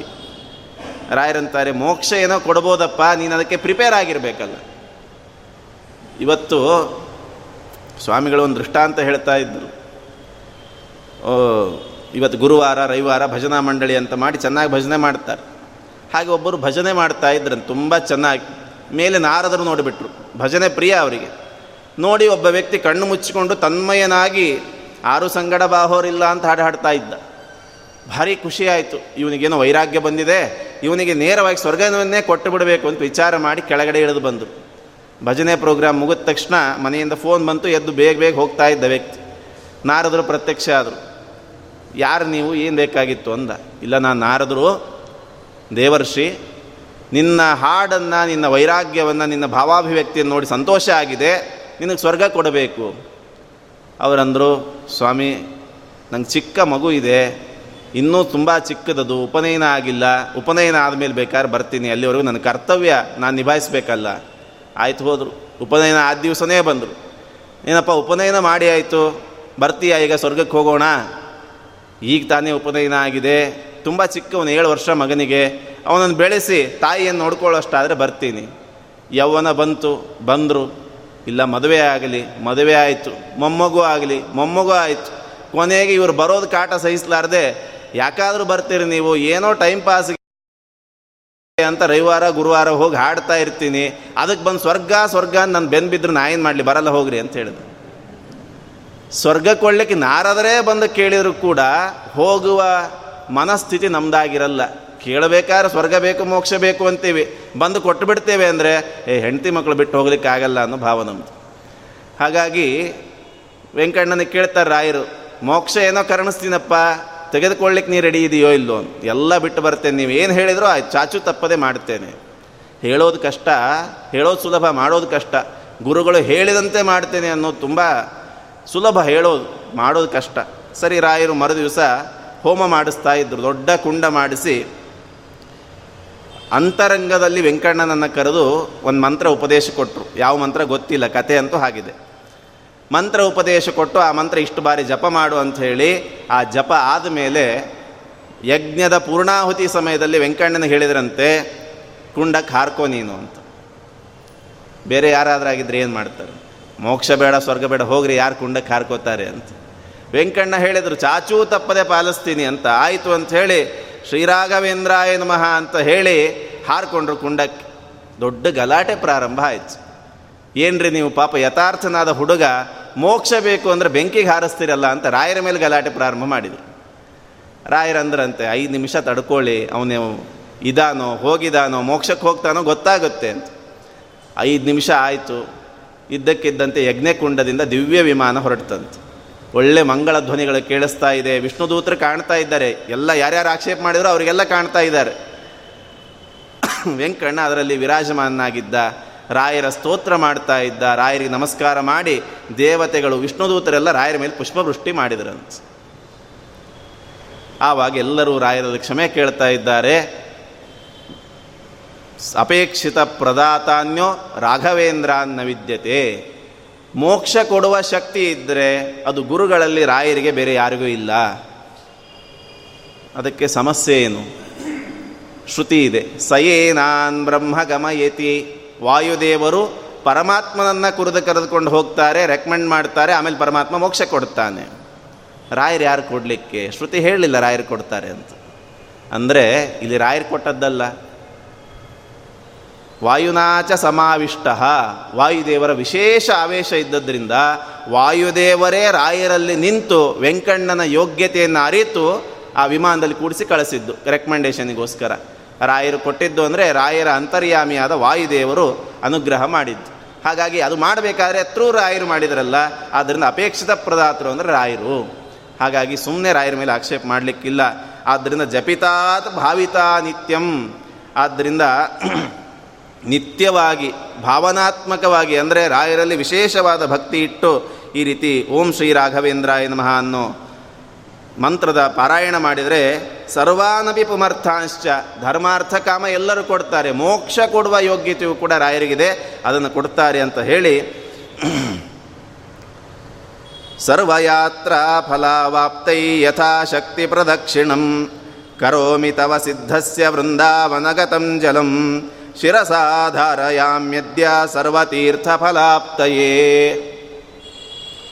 ಇವತ್ತು ತೀರ್ಥಕ್ಷೇತ್ರಗಳಿಗೆ ಹೋಗಿಲ್ಲ ಗಂಗಾದಿ ತೀರ್ಥಗಳ ಸ್ನಾನ ಮಾಡಿಲ್ಲ, ಕಾಶಿ ಮೊದಲಾದ ಕ್ಷೇತ್ರಗಳ ದರ್ಶನ ಮಾಡಿಲ್ಲ ಅಂತಾದರೆ ಏನೂ ಆತಂಕ ಪಡುವ ಅವಶ್ಯಕತೆ ಇಲ್ಲ. ಮಂತ್ರಾಲಯಕ್ಕೆ ಹೋಗಿ ರಾಯರ ಬೃಂದಾವನದ ಪ್ರದಕ್ಷಿಣೆ ಮಾಡಿದರೆ ಎಲ್ಲ ತೀರ್ಥಕ್ಷೇತ್ರಗಳನ್ನು ದರ್ಶನ ಮಾಡಿದಂತಹ ಪುಣ್ಯ ಸಿಗ್ತದೆ. ರಾಯರ ಬೃಂದಾವನಕ್ಕೆ ಅಭಿಷೇಕ ಆದ ಪಾದೋದಕದ ಸ್ಪರ್ಶ ಆದರೆ, ಪ್ರೋಕ್ಷಣೆ ಆದರೆ ಎಲ್ಲ ತೀರ್ಥಗಳಲ್ಲಿ ಸ್ನಾನ ಮಾಡಿದ ಪುಣ್ಯ ಸಿಗ್ತದೆ. ಪಾದೋದಕ ಅದ್ಭುತವಾದ ಮಹಿಮೆ ಉಳ್ಳದ್ದು. ಪುನಂತು ಮಾಂ ಬ್ರಾಹ್ಮಣ ಪಾದಪಾಂಸವಹ ಪರಮಾತ್ಮನ ನೋಡಲಿಕ್ಕೆ ಬ್ರಹ್ಮಾದಿ ದೇವತೆಗಳು ಒಂದು ಸಾರಿ ಹೋದ್ರಂತ. ಲಕ್ಷ್ಮೀದೇವಿ ಹೇಳುತ್ತಾಳೆ, ಒಂದು ಅರ್ಧ ಗಂಟೆ ಕೂತ್ಕೊಳ್ಳಿ. ಅವರು ಪೂಜೆ ಮಾಡ್ತಾ ನೈವೇದ್ಯ ಮಾಡ್ತಿದ್ದಾರೆ ಅಂತ. ಬ್ರಹ್ಮಾದಿ ದೇವತೆಗಳ ಆಶ್ಚರ್ಯ. ನಾವಾದರೆ ಪರಮಾತ್ಮ ಅಂತ ಹೇಳಿ ಗಂಟೆ ಗಂಟೆ ಗಟ್ಟಲೆ ಪೂಜೆ ಮಾಡ್ತೀವಿ. ಅದು ಮೂರ್ತಿ ಪೂಜೆ ಆದರೂ ಮಾಡ್ತೀವಿ, ನಿ ಚಿದಾನಂದಮಯ ರೂಪವಾದರೂ ಪೂಜೆ ಮಾಡ್ತೇವೆ. ಆದರೆ ಪರಮಾತ್ಮನಿಗೆ ಯಾರು ಇನ್ನೊಬ್ಬ ದೈವ? ನಮಗೆ ಅವನ ಹೆದ್ದೈವ, ಅವನನ್ನು ನಾವು ಪೂಜೆ ಮಾಡ್ತೇವೆ. ಅವನಿಗೆ ಇನ್ನೊಬ್ಬ ದೈವವೇ ಇಲ್ಲ. ಆದ್ದರಿಂದ ಸ ಪರೋವರೀಯ ಪರಮಾತ್ಮ. ಆದ್ದರಿಂದ ಸಾಕಾಷ್ಟಾ ಸಾ ಪರಾಗತಿ ಅವನನ್ನು ಮೀರಿದ ದೈವವೇ ಇಲ್ಲ, ಅವನು ಯಾರನ್ನು ಪೂಜೆ ಮಾಡ್ತಾನೆ? ಅವರನ್ನೇ ಕೇಳ್ಕೊಳ್ಳಿ ಅಂತ ಲಕ್ಷ್ಮೀದೇವಿ. ಪೂಜೆ ಎಲ್ಲ ಆಯಿತು, ಪರಮಾತ್ಮ ಹೊರಗಡೆ ಬಂದ, ದೇವತೆಗಳು ಕೇಳಿದ್ರಂತೆ, ಯಾವ ದೇವರನ್ನು ಪೂಜೆ ಮಾಡ್ತಾ ಇದ್ದಿ ಇಷ್ಟೊತ್ತು? ಪರಮಾತ್ಮ ಅಂದ, ಏ, ತುಂಬ ದೊಡ್ಡ ದೇವರವರು, ನಿಮಗೆ ಹಾಗೆಲ್ಲ ತೋರಿಸ್ಲಿಕ್ಕಾಗಲ್ಲ, ದೊಡ್ಡ ದೇವರದು ಅಂತ. ಇಲ್ಲ, ನೋಡಲೇಬೇಕು ಅಂತ ಗಲಾಟೆ. ಕೊನೆಗೆ ಆಯಿತು ಅಂತ ಪರಮಾತ್ಮ, ಆ ಮಂಟಪದಲ್ಲಿ ನವರತ್ನ ಖಚಿತವಾದ ಮಂಟಪ, ಬಂಗಾರಮಯವಾದ ಪೀಠ ಎಲ್ಲದರ ಒಂದು ಸಂಪುಷ್ಟ ಇಟ್ಟಿದ್ದ. ದೊಡ್ಡ ಸಂಪುಷ್ಟ. ತೆಗೆದು ತೋರಿಸು ಅಂದರೆ ಸಂಪುಟ ತೆಗಿತಾ ಇದ್ದಾನೆ. ಅದರೊಳಗಡೆ ಒಂದು ಸಂಪುಷ್ಟ ಅದರೊಳಗೆ ಒಂದು ಸಂಪುಷ್ಟ, ಕೊನೆಗೆ ಚಿಕ್ಕ ಸಂಪುಷ್ಟ. ಅದನ್ನು ತೆಗೆದರೆ ಬೂದಿ ತಂದೆ ಧೂಳು. ದೇವತೆಗಳೆಲ್ಲ ಗಾಬರಿ ಆದರು ಯಾವುದೋ ಒಂದು ಶಾಲೆಗ್ರಾಮವೋ ಮೂರ್ತಿಯೋ ಏನೋ ತೋರಿಸ್ತಿ ಅಂದ್ಕೊಂಡ್ರೆ ಸ್ವಾಮಿ ಧೂಳು ತೋರಿಸ್ತಾ ಇದ್ದೀಯಲ್ಲ, ಇದನ್ನೇನು ಪೂಜೆ ಮಾಡೋದು ನೀನು ಆವಾಗ ಪರಮಾತ್ಮ ಅಂದ, ಇದು ನನ್ನ ಭಕ್ತರಾದ ವೈಷ್ಣವರ ಪಾದಧೂಳಿ. ಇದನ್ನು ನಾನು ಪೂಜೆ ಮಾಡ್ತೇನೆ. ನಾನು ಭಕ್ತರಿಗೆ ಶರಣ ನಾನು. ನಾನು ಶರಣಾಗತ ರಕ್ಷಕ, ಶರಣ್ಯ ನಿಜ. ಆದರೆ ಅಹಂ ಭಕ್ತಪರಾಧೀನ. ನಾನು ಭಕ್ತರಿಗೆ ಶರಣಾಗಿದ್ದೇನೆ, ಅವರ ಇದ್ದಲ್ಲಿ ನಾನಿರ್ತೇನೆ ಅಂತ ತಿಳಿಸ್ಕೊಡೋದಕ್ಕೋಸ್ಕರ ಈ ಕಥೆಯನ್ನು ಹೇಳ್ತಾರೆ. ಹಾಗಾಗಿ ಪರಮಾತ್ಮನೇ ಬ್ರಾಹ್ಮಣರ ಪಾದ ಧೂಳಿಯನ್ನು ತಲೆ ಮೇಲೆ ಧಾರಣೆ ಮಾಡ್ತಾನೆ ಅಂಥದ್ದು ರಾಯರ ಪಾದ ಧೂಳಿ ರಾಯರ ಬೃಂದಾವನಕ್ಕೆ ಅಭಿಷಿಕ್ತವಾದಂತಹ ನೀರು ಅದು ತಲೆ ಮೇಲೆ ಬಿದ್ದರೆ ಅದು ರಾಯರಿಗೆ ಬಿದ್ದದ್ದಷ್ಟೇ ಅಲ್ಲ. ಇಲ್ಲಿ ರಾಘವೇಂದ್ರ ಅಂದರೆ ಕೇವಲ ಸುಧೀಂದ್ರ ಕರಸಂಜಾತರಲ್ಲ. ರಾಘವೇಂದ್ರ ಅಂದರೆ ಯಾರು? ರಘು, ರಘೋ, ರಘು ಕುಲದಲ್ಲಿ ಹುಟ್ಟಿದಂತಹ ವ್ಯಕ್ತಿ ರಾಘವ. ರಘೋಹೋ ಗೋತ್ರಾಪತ್ಯಂ ಪುಮಾನ್ ರಾಘವ. ಯಾರ್ಯಾರು? ಅವರೆಲ್ಲರೂ. ರಘುವಿನಿಂದ ಹಿಡಿದು ಯಾರ್ಯಾರು ಬಂದಿದ್ದಾರೋ ಅವರೆಲ್ಲರಿಗೂ ರಾಘವ ಅಂತ ಹೆಸರು. ರಾಘವೇಶು ಇಂದ್ರ, ರಾಘವೇಂದ್ರ. ರಘುಕುಲದಲ್ಲಿ ಅತಿಶ್ರೇಷ್ಠನಾದ ವ್ಯಕ್ತಿ ಶ್ರೀರಾಮಚಂದ್ರ. ಆದ್ದರಿಂದ ರಾಘವೇಂದ್ರ ಅಂದರೆ ಪರಮಾತ್ಮನಾದ ಶ್ರೀರಾಮ. ಆದ್ದರಿಂದ ರಾಘವೇಂದ್ರರನ್ನು ನಾಮಸ್ಮರಣೆ ಮಾಡಿದರೆ ಮೋಕ್ಷ ಸಿಗುತ್ತೆ. ಯಾಕೆ? ಶ್ರೀರಾಮನೇ ಹೇಳಿದ, ಸಮಾಯಾತ ಸಮಾಯಾತ ಏ ಏ ಮೋಕ್ಷ ಪದೇಚ್ಛವ ಹುಲ್ಲು ನಿಂದ ಹಿಡಿದು, ಪ್ರಾಣಿಗಳಿಂದ ಹಿಡಿದು ಯಾರ್ಯಾರಿಗೆ ಮೋಕ್ಷಕ್ಕೆ ಹೋಗುವ ಬಯಕೆ ಇದೆಯೋ, ಅಂದರೆ ಯೋಗ್ಯತೆ ಇದೆಯೋ, ಅವರೆಲ್ಲ ಬನ್ನಿ, ಕರೆದುಕೊಂಡು ಹೋಗ್ತೇನೆ ಅಂತಂದ. ಹಾಗಾಗಿ ರಾಘವೇಂದ್ರ ಮೋಕ್ಷ ಕೊಡಲು ಸಮರ್ಥ. ಸರಿ, ಪರಮಾತ್ಮ ಆಯಿತು. ಇನ್ನು ವಾಯುದೇವರಾಗಬೇಕಲ್ಲ. ರಾಘವ ಏವ ಇಂದ್ರ ಯಸ್ಯ ಸಹ ಸಹ ರಾಘವೇಂದ್ರ. ಯಾರಿಗೆ? ಶ್ರೀರಾಮಚಂದ್ರ ಮಾತ್ರ ಸ್ವಾಮಿಯೋ, ಬೇರೆ ಯಾರು ಸ್ವಾಮಿಗಳಲ್ವೋ, ಅವರು ರಾಘವೇಂದ್ರರು, ಯಾರು ಹನುಮಂತ? ಶ್ರೀರಾಮಚಂದ್ರ ಮಾತ್ರ ಸ್ವಾಮಿ, ಆದ್ದರಿಂದ ರಾಘವೇಂದ್ರ ಅಂದರೆ ವಾಯುದೇವರು. ಆ ವಾಯುದೇವರ ಅನುಗ್ರಹ ಇರುವಂತಹ ಈ ವ್ಯಕ್ತಿಗಳು ಸುಧೀಂದ್ರ ತೀರ್ಥ ಕರಸಂಜಾತರೇನಿದ್ದಾರೆ ನಿರಂತರವಾಗಿ ಮೂಲರಾಮದೇವರ ಪೂಜೆ ಮಾಡ್ತಾ ಇದ್ದಾರೆ, ವಾಯುದೇವರ ಆವೇಶ ಇವರಲ್ಲಿದೆ. ಆದ್ದರಿಂದ ಈ ರಾಯರಿಂದ ಅದ್ಭುತವಾದ ಜ್ಞಾನ ಕಾರ್ಯ, ಪವಾಡ ಕಾರ್ಯಗಳು ನಡೀತಾ ಇದೆ. ಆದ್ದರಿಂದ ಅವರ ಪಾ ಬೃಂದಾವನಕ್ಕೆ ಅಭಿಷೇಕ ಆಗಿದೆ ಅಂದರೆ ಏನದು? ರಾಮದೇವರಿಗಾದ ಅಭಿಷೇಕ, ವಾಯುದೇವರಿಗಾದ ಅಭಿಷೇಕ ಗುರುಗಳಿಗೆ ಆದ ಅಭಿಷೇಕ. ಆದ್ದರಿಂದ ಅಲ್ಲಿ ಹರಿ, ವಾಯು, ಗುರುಗಳು ಮೂರರ ಸನ್ನಿಧಾನ ಇರ್ತದೆ. ಅದರ ಪ್ರೋಕ್ಷಣೆ ಆದರೆ ಸರ್ವ ತೀರ್ಥ ಫಲಾವಾಪ್ತಿ ಯಥಾಶಕ್ತಿ ಪ್ರದಕ್ಷಿಣಂ ಕರೋಮಿ ತವ ಸಿದ್ಧಸ್ಯ ವೃಂದಾವನ ಗತಂ ಜಲಂ ಶಿರಸಾಧಾರಯಾಮಿ ನಿಮ್ಮ ಬೃಂದಾವನಕ್ಕೆ ಅಭಿಷಿಕ್ತವಾದ ನೀರನ್ನು ತಲೆ ಮೇಲೆ ಧಾರಣೆ ಮಾಡುತ್ತೇನೆ. ಅದರಿಂದ ಎಲ್ಲ ತೀರ್ಥ ಸ್ನಾನ ಮಾಡಿದ ಪುಣ್ಯ ಬರ್ತದೆ. ನಿಮ್ಮ ಬೃಂದಾವನಕ್ಕೆ ಪ್ರದಕ್ಷಿಣೆ, ಐದೈದು ನಮಸ್ಕಾರ ಸಹಿತವಾದ ಚಿಂತನೆ ಮಾಡಬೇಕು. ರಾಮ ನರಹರಿ ಕೃಷ್ಣ ಕೃಷ್ಣ, ಹಯಗ್ರೀವ ಅಂತನ್ನೋ ಚಿಂತನೆ ಮಾಡಿ ನಮಸ್ಕಾರ ಮಾಡೋದರಿಂದ ಎಲ್ಲ ತೀರ್ಥಕ್ಷೇತ್ರ ಯಾತ್ರೆ ಮಾಡಿದ ಪುಣ್ಯ ಸಿಗ್ತದೆ. ಸರ್ವಾಭೀಷ್ಟಾರ್ಥ ಸಿದ್ಧ್ಯರ್ಥಂ, ನಮಸ್ಕಾರಂ ಕರೋಮ್ಯಹಂ, ತವ ಸಂಕೀರ್ತನಂ ವೇದಶಾಸ್ತ್ರಾರ್ಥ ಜ್ಞಾನ ಸಿದ್ಧಯೇ. ರಾಯರೇ ರಾಯರೇ ರಾಯರೇ ಅಂತ ನೆನಿತಾ ಇರ್ತೇನೆ. ಯಾಕೆ? ಸಂಸಾರದ ಕೆಟ್ಟ ಕೆಟ್ಟ ಆಮಿಷಗಳಿಗೆ ಬಲಿಯಾಗಿ ಅಲ್ಲ, ಜ್ಞಾನಸಿದ್ಧಯೇ. ನನಗೆ ಆಚಾರ್ಯರ ಶಾಸ್ತ್ರದಲ್ಲಿ ವಿಶೇಷವಾಗಿ ಆಸಕ್ತಿ ಬರಲಿ, ವಿಶೇಷವಾಗಿ ಭಕ್ತಿ ಬರಲಿ, ವಿಶೇಷವಾಗಿ ಆ ಜ್ಞಾನ ನನ್ನಲ್ಲಿ ತುಂಬಲಿ ಅಂತ ನಿಮ್ಮನ್ನು ಸ್ಮರಣೆ ಮಾಡ್ತೇನೆ, ಅದನ್ನು ಕೊಡಿ. ರಾಯರು ಜ್ಞಾನ ಕೊಡಲು ಪ್ರಸಿದ್ಧರು. ನಾ ಏನು ಹೇಳಿದೆ, ಹಿಂದೆ ಭೋಜನ ಪ್ರಿಯರಾದ ಬ್ರಾಹ್ಮಣರ ಕಥೆ, ಅದರಲ್ಲಿ ಮೊದಲನೇ ವ್ಯಕ್ತಿಗೆ ತಿಮ್ಮಣ್ಣ ಅಂತ ಹೆಸರು. ಕೇಳಲಿಲ್ಲ, ಅವ್ರು ಇಷ್ಟವಾದದ್ದನ್ನು ರಾಯರೇ ಹಾಕ್ಸಿದ್ರು. ಅವರನ್ನು ಆಮೇಲೆ ಕರೆದು ಮಂತ್ರಾಕ್ಷತೆ ಕೊಡಬೇಕಾದ್ರೆ ಹೇಳಿದ್ರಂತೆ, ನಿನ್ನ ಮನಃಶುದ್ಧಿಯನ್ನು ಮೆಚ್ಚಿ ಒಂದು ಅನುಗ್ರಹ ಮಾಡ್ತೇನೆ ಅಂತ. ಏನು ಅನುಗ್ರಹ? ರಾಯರು ಕೊನೆಗೆ ಬೃಂದಾವನಸ್ತ್ರ ಆಗಬೇಕಾದ್ರೆ ಒಂದು ತಾಮ್ರ ಶಾಸನ ಬರೆದು ಹೇಳಿದರು, ತಿಮ್ಮಣ್ಣನ ವಂಶಸ್ಥರೇ ನನ್ನ ಪೂಜೆ ಮಾಡಬೇಕು ಅಂತ. ಪ್ರತಿನಿತ್ಯ ಹರಿಗುರುಗಳ, ಹರಿವಾಯುಗಳ ನಿತ್ಯ ಸನ್ನಿಧಾನ ಇರುವ ರಾಯರ ಬೃಂದಾವನ ಮುಟ್ಟಿ ಪೂಜೆ ಮಾಡುವ ಭಾಗ್ಯ ಆ ತಿಮ್ಮಣ್ಣ ಭಟ್ರಿಗೆ ಬಂತು. ಯಾಕೆ? ಯಾವುದೇ ಆಸೆ ಪಡದೆ ರಾಯರನ್ನು ಪರೀಕ್ಷೆ ಮಾಡದೇ ಇರೋದಕ್ಕೆ. ಈ ರೀತಿ ರಾಯರು ಅನುಗ್ರಹ ಮಾಡಿದ್ದಾರೆ. ಜ್ಞಾನ ಕೊಡಬೇಕು ಅಂತಾದರೆ ಆ ರೀತಿ ಜ್ಞಾನ ಕೊಡ್ತಾರೆ. ಯಾಕೆ ಅಂದರೆ, ನದೇದ, ನದೇವಾಹ ದಂಡಮಾದಾಯ ರಕ್ಷಂತೆ ಪಶುಪಾಲವತ್. ದನ ಕಾಯೋರಂತೆ ಕಟ್ಟಿಗೆ ಹಿಡ್ಕೊಂಡು ನಮ್ಮ ಹಿಂದೆ ಬರಲ್ಲ, ದೇವತೆಗಳು ಕಾಪಾಡಬೇಕು ಅಂತ ಅವು ಕಾಪಾಡು, ಆ ರೀತಿ ಬರಬೇಕಾದ್ರೆ ದನಗಳಾಗಿರ್ಬೇಕು. ನಾವು ದನ ಅಲ್ವಲ್ಲ, ನಾವು ಮನುಷ್ಯರು. ಮತ್ತು ನಮ್ಮನ್ನು ಹೇಗೆ ಕಾಪಾಡ್ತಾರೆ? ಎಂತು ರಕ್ಷಿತು ಮಿಚ್ಚಂತಿ ಬುದ್ಧಿಯ ಸಂಯೋಜಯಂತಿ ತಮ್ ಯಾರನ್ನು ಕಾಪಾಡಬೇಕು ಅಂತ ಬಯಸ್ತಾರೋ ಅವ್ರಿಗೆ ಒಳ್ಳೆ ಬುದ್ಧಿ ಕೊಟ್ಬಿಡ್ತಾರೆ. ಅವನು ಒಳ್ಳೆ ಬುದ್ಧಿ ಇದ್ದರಿಂದ ಒಳ್ಳೆ ಕರ್ಮ ಮಾಡಿ ಉದ್ಧಾರ ಆಗ್ತಾನೆ. ಯಾರು ಪ್ರಾರಬ್ಧ ಕರ್ಮ ಸರಿ ಇಲ್ಲ, ಅವನು ಹಾಳಾಗಬೇಕು ಅಂದರೆ ಕೆಟ್ಟ ಬುದ್ಧಿ ಕೊಡ್ತಾರೆ. ತತ್ವಾಭಿಮಾನಿ ದೇವತೆಗಳು ಕೆಟ್ಟ ಕರ್ಮ ಮಾಡಿ ಹಾಳಾಗ್ತಾನೆ. ಹಾಗಾಗಿ ರಾಯರು ನಮ್ಮ ಒಳಗಡೆ ನಿಂತು ಆಸೆ ಪಡದಂತೆ, ಪರೀಕ್ಷೆ ಮಾಡದಂತೆ ಭಕ್ತಿಯನ್ನು ಕೊಟ್ಟು ಕಾಪಾಡುತ್ತಾರೆ ಆದ್ದರಿಂದ ಜ್ಞಾನ ಕೊಡುವಲ್ಲಿ ಎತ್ತಿದ ಕೈ ರಾಯರದು. ಅಂತಹ ರಾಯರನ್ನು ಕೇಳಬೇಕು. ಸಂಸಾರೇ ಕ್ಷಯ ಸಾಗರೇ ಪ್ರಕೃತಿತೋ ಗಾಧೆ ಸದಾ ದುಸ್ತರೆ. ಸರ್ವಾವದ್ಯ ಜಲಗ್ರಹೈರನುಪಮೈ ಕಾಮಾದಿಭಂಗಾಕುಲೆ ನಾನಾ ವಿಭ್ರಮ ದುರ್ಭ್ರಮೆ ಮಿತಭಯಸ್ತೋಮಾದಿ ಫೇನೋತ್ಕಟೆ. ದುಃಖೋತ್ಕೃಷ್ಟ ವಿಷೇ ಸಮುದ್ಧರ ಗುರೋ ಮಾಮಗ್ಧ ರೂಪಂ ಸದಾ. ಇದೊಂದು ದೊಡ್ಡ ಸಮುದ್ರ. ಸಮುದ್ರದಲ್ಲಿ ಏನೇನಿರ್ತದೆ ಫಸ್ಟ್ ಕ್ವಾಲಿಟಿ ಅದನ್ನು ಈಸಿ ದಾಟಲಿಕ್ಕಾಗಲ್ಲ. ಸಮುದ್ರದ ಮೊದಲನೇ ಕ್ವಾಲಿಟಿ ಅಂದರೆ ಸುಲಭವಾಗಿ ಈಸಿ ದಾಟಲು ಸಾಧ್ಯ ಆಗದೇ ಇರೋದು. ಅದಾದ ಮೇಲೆ ಅನೇಕ ಜಲಚರ ಪ್ರಾಣಿಗಳು, ತಿಮಿಂಗಿಲಗಳು ನಮ್ಮನ್ನು ತಿನ್ನುವಂತಹ ಜಲಚರ ಪ್ರಾಣಿಗಳಿರ್ತದೆ.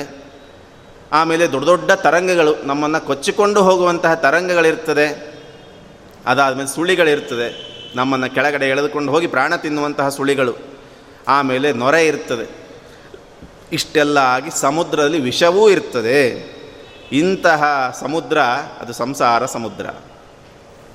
ಸಮುದ್ರ ಹೇಗೆ ದಾಟಲು ಸಾಧ್ಯ ಇಲ್ವೋ, ಹಾಗೆ ಈ ಸಂಸಾರ ಸಮುದ್ರವನ್ನು ಹೇಗೋ ಈಸಿ ದಾಟಿ ಬಿಡ್ತೇನೆ ಯಾರ ಸಹಾಯ ಇಲ್ಲದೆ ಅಂದರೆ ಆಗೋದಿಲ್ಲ. ಪರಮಾತ್ಮನೆಂಬ ಹಡಗು ಬಂದರೆ, ಪರಮಾತ್ಮನ ಭಕ್ತರಾದ ರಾಯರೆಂಬ ನಾವಿಕ ಇದ್ದರೆ ಸಾಧ್ಯ ಇಲ್ಲ ಅಂದರೆ ಇಲ್ಲ. ಇನ್ನು ಸಾಗರದಲ್ಲಿ ಜಲಪಿಶಾಚಿಗಳಿರ್ತದೆ, ಅಂದರೆ ಜಲಚರ ಜಂತುಗಳಿರ್ತದೆ. ಹಾಗೆ ಸಂಸಾರದಲ್ಲಿ ಹಲವಾರು ದೋಷಗಳು. ನನ್ನಲ್ಲಿರುವ ಅಜ್ಞಾನ, ವಿಪರೀತ ಜ್ಞಾನ ಎಂಬ ಜಲಚರ ಪ್ರಾಣಿಗಳಿದೆ. ನನ್ನನ್ನು ತಿಂದು ಹಾಕ್ತಾ ಇದೆ. ನನ್ನ ಸ್ವರೂಪಕ್ಕೆ ಧಕ್ಕೆ ತರ್ತಾ ಇದೆ. ಇನ್ನು ದೊಡ್ಡ ದೊಡ್ಡ ತರಂಗ ಯಾವುದು? ಕಾಮ, ಕ್ರೋಧ, ಲೋಭ, ಮೋಹ, ಮದ, ಮತ್ಸರ. ಈ ಅರಿಷಡ್ ವರ್ಗಗಳೇ ದೊಡ್ಡ ದೊಡ್ಡ ಅಲೆಗಳು. ಸಮುದ್ರದಲ್ಲಿ ಒಂದು ವಿಶೇಷತೆ ಇದೆ. ಆ ಅಲೆಗಳನ್ನು ಎಣಿಸ್ತಾ ಹೋದರೆ ಆರು ಅಲೆ ಸಣ್ಣದು ಬರುತ್ತದೆ, ಏಳನೇ ಅಲೆ ದೊಡ್ಡದಿರ್ತದೆ ಆರು ಅಲೆ ಸಣ್ಣದಿರ್ತದೆ ಇದು ಪ್ರಾಕೃತಿಕ ಸಮುದ್ರ. ಆದರೆ ಇಲ್ಲ ಹಾಗಲ್ಲ, ಸಾಂಸಾರಿಕ ಸಮುದ್ರದಲ್ಲಿ ಆರು ಅಲೆಗಳೇ ದೊಡ್ಡ ಅಲೆಗಳು. ಇದಾದಮೇಲೆ ನೆಕ್ಸ್ಟ್ ಅಲೆ ಬರೋದೇ ಇಲ್ಲ.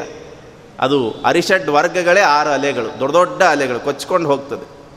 ಆಮೇಲೆ ಸುಳಿ, ವಿಪರೀತ ಜ್ಞಾನ, ಯಥಾರ್ಥ ಜ್ಞಾನ ಅನ್ನೋ ಸುಳಿಗಳಿದೆ ನನ್ನನ್ನು ಅಂಧಂತಮಸ್ಸಿಗೆ ಎಳೆದುಕೊಂಡು ಹೋಗ್ತದೆ. ಸುಳಿಗಳು ಕೆಳಗಡೆ ಎಳ್ಕೊಂಡು ಹೋಗ್ತದೆ.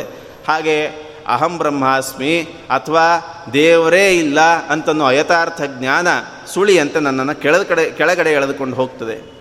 ನೊರೆ ಯಾವುದು ಅಂದರೆ ಮಾನಸಿಕ ದೋಷ, ಭಯ, ಅಶ್ರದ್ಧೆ, ಭಕ್ತಿಯಲ್ಲಿ ಚಾಂಚಲ್ಯ, ಇವೆಲ್ಲ ಮಾನಸಿಕ ದೋಷ, ಇವೆಲ್ಲ ನೊರೆಯಂತೆ ನನಗೆ ಕಿರಿಕಿರಿ ಉಂಟು ಮಾಡ್ತಾ ಇದೆ. ಸಮುದ್ರ ಯಾವುದು, ಸಮುದ್ರದಲ್ಲಿ ವಿಷ ಯಾವುದು ಅಂದರೆ ಸಹಿಸಲು ಅಸಾಧ್ಯವಾದ ವಿಷ ಅಂದರೆ ಈ ಸಾ ಸಂಸಾರದಲ್ಲಿ ಏನು ಕಾಣ್ತಾ ಇದೆ, ಸುಖ ಅಂತ ಕಾಣ್ತಾ ಇದೆ, ಅದು ಸುಖ ಅಲ್ಲ, ಅದು ವಿಷರೂಪ. ಅದನ್ನು ಕುಡಿದ್ರೆ, ತಿಂದರೆ ನನಗೆ ಜೀರ್ಣಿಸ್ಕೊಳ್ಳಿಕ್ಕೆ ಆಗಲ್ಲ. ಇಂತಹ ಸಂಸಾರದಲ್ಲಿ ಬಿದ್ದು ಒದ್ದಾಡ್ತಾ ಇದ್ದೀನಿ. ಮಾಮುದ್ಧರ, ರಾಯರೇ, ನನ್ನನ್ನು ಕೈ ಹಿಡಿದು ಎತ್ತಿ ಈ ಸಂಸಾರ ಸಾಮು, ಸಮುದ್ರದಿಂದ ನನ್ನನ್ನು ಪಾರು ಮಾಡಿ. ಬೇಡಿಕೊಂಡ್ರೆ ಬಂದು ಕಾಪಾಡೋರು ಅವರೇ. ಸಾಯುವನಿಗೆ ಮುಳುಗುವವನಿಗೆ ಹುಲ್ಲು ಕಡ್ಡಿ ಆಸರೆ ಅಂತಾರೆ. ಅಷ್ಟಾದರೂ ಸಾಕು. ಆದರೆ ರಾಯರು ಹುಲ್ಲು ಕಡ್ಡಿ ಅಲ್ಲ. ಗಟ್ಟಿಯಾದ ಸ್ತಂಭ. ಅವರಿಗೆ ಏನೇನೂ ಆಗಲಿಲ್ಲ. ಪ್ರಹ್ಲಾದ ರಾಜಿದ್ರ ಆಗಿರಬೇಕಾದ್ರೆ ಸಂಕೀರ್ತನೆಯಿಂದ, ನಾಮ ಸಂಕೀರ್ತನಂ ವಿಷ್ಣೋ, ಅಧೋಕ್ಷಜಾನುಸ್ಮರಣಾನುಭಾವ, ಪರಮಾತ್ಮನ ನಾಮಸ್ಮರಣೆ ಮಾಡಿದ್ರಿಂದ ಸಮುದ್ರದಲ್ಲಿ ಮುಳುಗಲಿಲ್ಲ, ಹಾವುಗಳು ಕಚ್ಚಿದರೂ ಏನಾಗಲಿಲ್ಲ, ವಿಷ ಕುಡಿದ್ರೂ ಪರಿಹಾರ ಆಯಿತು, ಅಗ್ನಿ ಸುಡಲಿಲ್ಲ ಅಂತ. ಹಾಗೆ ಅಂತಹ ಶಕ್ತಿ ಉಳ್ಳ ರಾಯರನ್ನು ಬೇಡಿಕೊಂಡ್ರೆ ಈ ಸಂಸಾರ ಸಮುದ್ರದಿಂದ ನಮ್ಮನ್ನು ಮೇಲೆತ್ತಲಿಕ್ಕೆ ಸಾಧ್ಯ.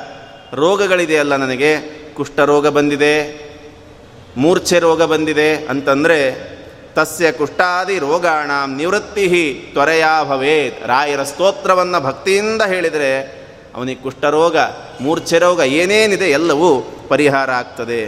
ಅಂಧೋಪಿ ದಿವ್ಯ ದೃಷ್ಟಿ ಸ್ಯಾತ್, ಎಡಮೂಕೋಪಿ ವಾಕ್ಪತಿ ಪೂರ್ಣಾಯು ಪೂರ್ಣ ಸಂಪತ್ತಿ ಸ್ತೋ ಸ್ತೋತ್ರಸ್ಯಾಸ್ಯ ಜಪಾತ್ ಭವೇತ್. ಅಂಧೋಪಿ ದಿವ್ಯ ದೃಷ್ಟಿ ಸ್ಯಾತ್. ಈಗ ತಾನೇ ಒಂದು ದೃಷ್ಟಾಂತ ಹೇಳಿದೆ. ಏಡ ಮೂಕೋಪಿ ವಾಕ್ಪತಿ ಹುಟ್ಟುತ್ತಾನೆ ಕಿವುಡ. ಮೂಕನಾದ ವ್ಯಕ್ತಿ ಒಳ್ಳೆ ಶಕ್ತಿ ಸಿಗ್ತದೆ. ರಾಯರ ಇನ್ನೊಂದು ಶ್ಲೋಕ. ಮೂಕೋಪಿ ಯತ್ ಪ್ರಸಾದೇನ. ಮುಕುಂದ ಶಯನಾಯತೆ. ಮುಕುಂದ ಶಯನ ಯಾವುದು? ಶೇಷದೇವರು. ಶೇಷದೇವರಿಗೆ ಎಷ್ಟು ತಲೆ? ಸಾವಿರ ತಲೆಗಳು. ಅಂದರೆ ಸಾವಿರ ಬಾಯಿ ಇದೆ ಅಂತ. ಮೂಕನಾದವನು ರಾಯರ ಸೇವೆ ಮಾಡಿದ ಅಂದರೆ ಅವನಿಗೆ ಶೇಷದೇವರ ಥರ ಸಾವಿರ ಬಾಯಿಗಳು ಬರ್ತದೆ ಅಂತ. ಸಾವಿರ ಬಾಯಿ ಅಂದ್ರೇನು? ಮಾತಾಡಲಿಕ್ಕೆ ಪ್ರಾರಂಭ ಮಾಡಿದರೆ ಗಂಗಾ ಪ್ರವಾಹದಂತೆ ನಿರರ್ಗಳವಾಗಿ ಮಾತಾಡಲಿಕ್ಕೆ ಪ್ರಾರಂಭ ಮಾಡುತ್ತಾನೆ ಅಂತ. ಅದು ವಾ, ರಾಯರ ಅನುಗ್ರಹದಿಂದ ಸಾಧ್ಯ ಆಗ್ತದೆ. ಇನ್ನು ಆಯಸ್ಸು ಅರ್ಧದಲ್ಲೇ ಅಪಘಾತವಾಗಿ ಮಧ್ಯದಲ್ಲೇ ತೀರಿ ಹೋಗುವ ದೋಷ ಇದ್ದರೆ ಪೂರ್ಣಾಯುಹು ಅವರ ಸೇವೆಯಿಂದ ಪೂರ್ಣವಾದ ಆಯುಸ್ ಸಿಗ್ತದೆ ಅಂತ ಹೇಳಿ ಹೊಟ್ಟೆಯಲ್ಲಿ ಏನೋ ಸಮಸ್ಯೆ ಇದೆ, ಜಲೋದರ ರೋಗ ಬಂದಿದೆ ಅಂತಾದರೆ ಅಲ್ಲೇ ಹೋಗಬೇಕು ಅಂತಿಲ್ಲ. ಮನೆಯಲ್ಲೇ ಕುಳಿತು ಒಂದು ಪಾತ್ರೆಯಲ್ಲಿ ನೀರನ್ನು ಇಟ್ಟು, ಆ ಪಾತ್ರೆ ಮೇಲೆ ಕೈ ಇಟ್ಟು ಪೂರ್ತಿಯಾಗಿ ರಾಯರ ಸ್ತೋತ್ರವನ್ನು ಹೇಳ್ತಾ, ರಾಯರ ಧ್ಯಾನ ಮಾಡಿ ಅಭಿಮಂತ್ರಿತವಾದ ನೀರನ್ನು ಪ್ರತಿನಿತ್ಯ ಪಾನ ಮಾಡಿದರೆ ಯಪ್ಪಿಬೇ ಜಲಮೇತೇನ ಸ್ತೋತ್ರೇಣೈವಾಭಿಮಂತ್ರಿತಂ, ತಸ್ಯ ಕುಕ್ಷಿಗತಾ ದೋಷಾ ಸರ್ವೇ ನಶ್ಯಂತಿ ತತ್ಕ್ಷಣಾತ್. ಆ ಕ್ಷಣದಿಂದ ಆ ಥರದ ಭಕ್ತಿ ಬೇಕಷ್ಟೆ. ವಿಶ್ವಾಸ ಎಷ್ಟು ಗಟ್ಟಿ ಇದೆಯೋ ಅಷ್ಟು ಬೇಗ ಫಲ. ಇವತ್ತು ನೀವು ಅಲೋಪತಿಕ್ ಔಷಧಗಳನ್ನು ತೆಗೆದುಕೊಳ್ಳಿ.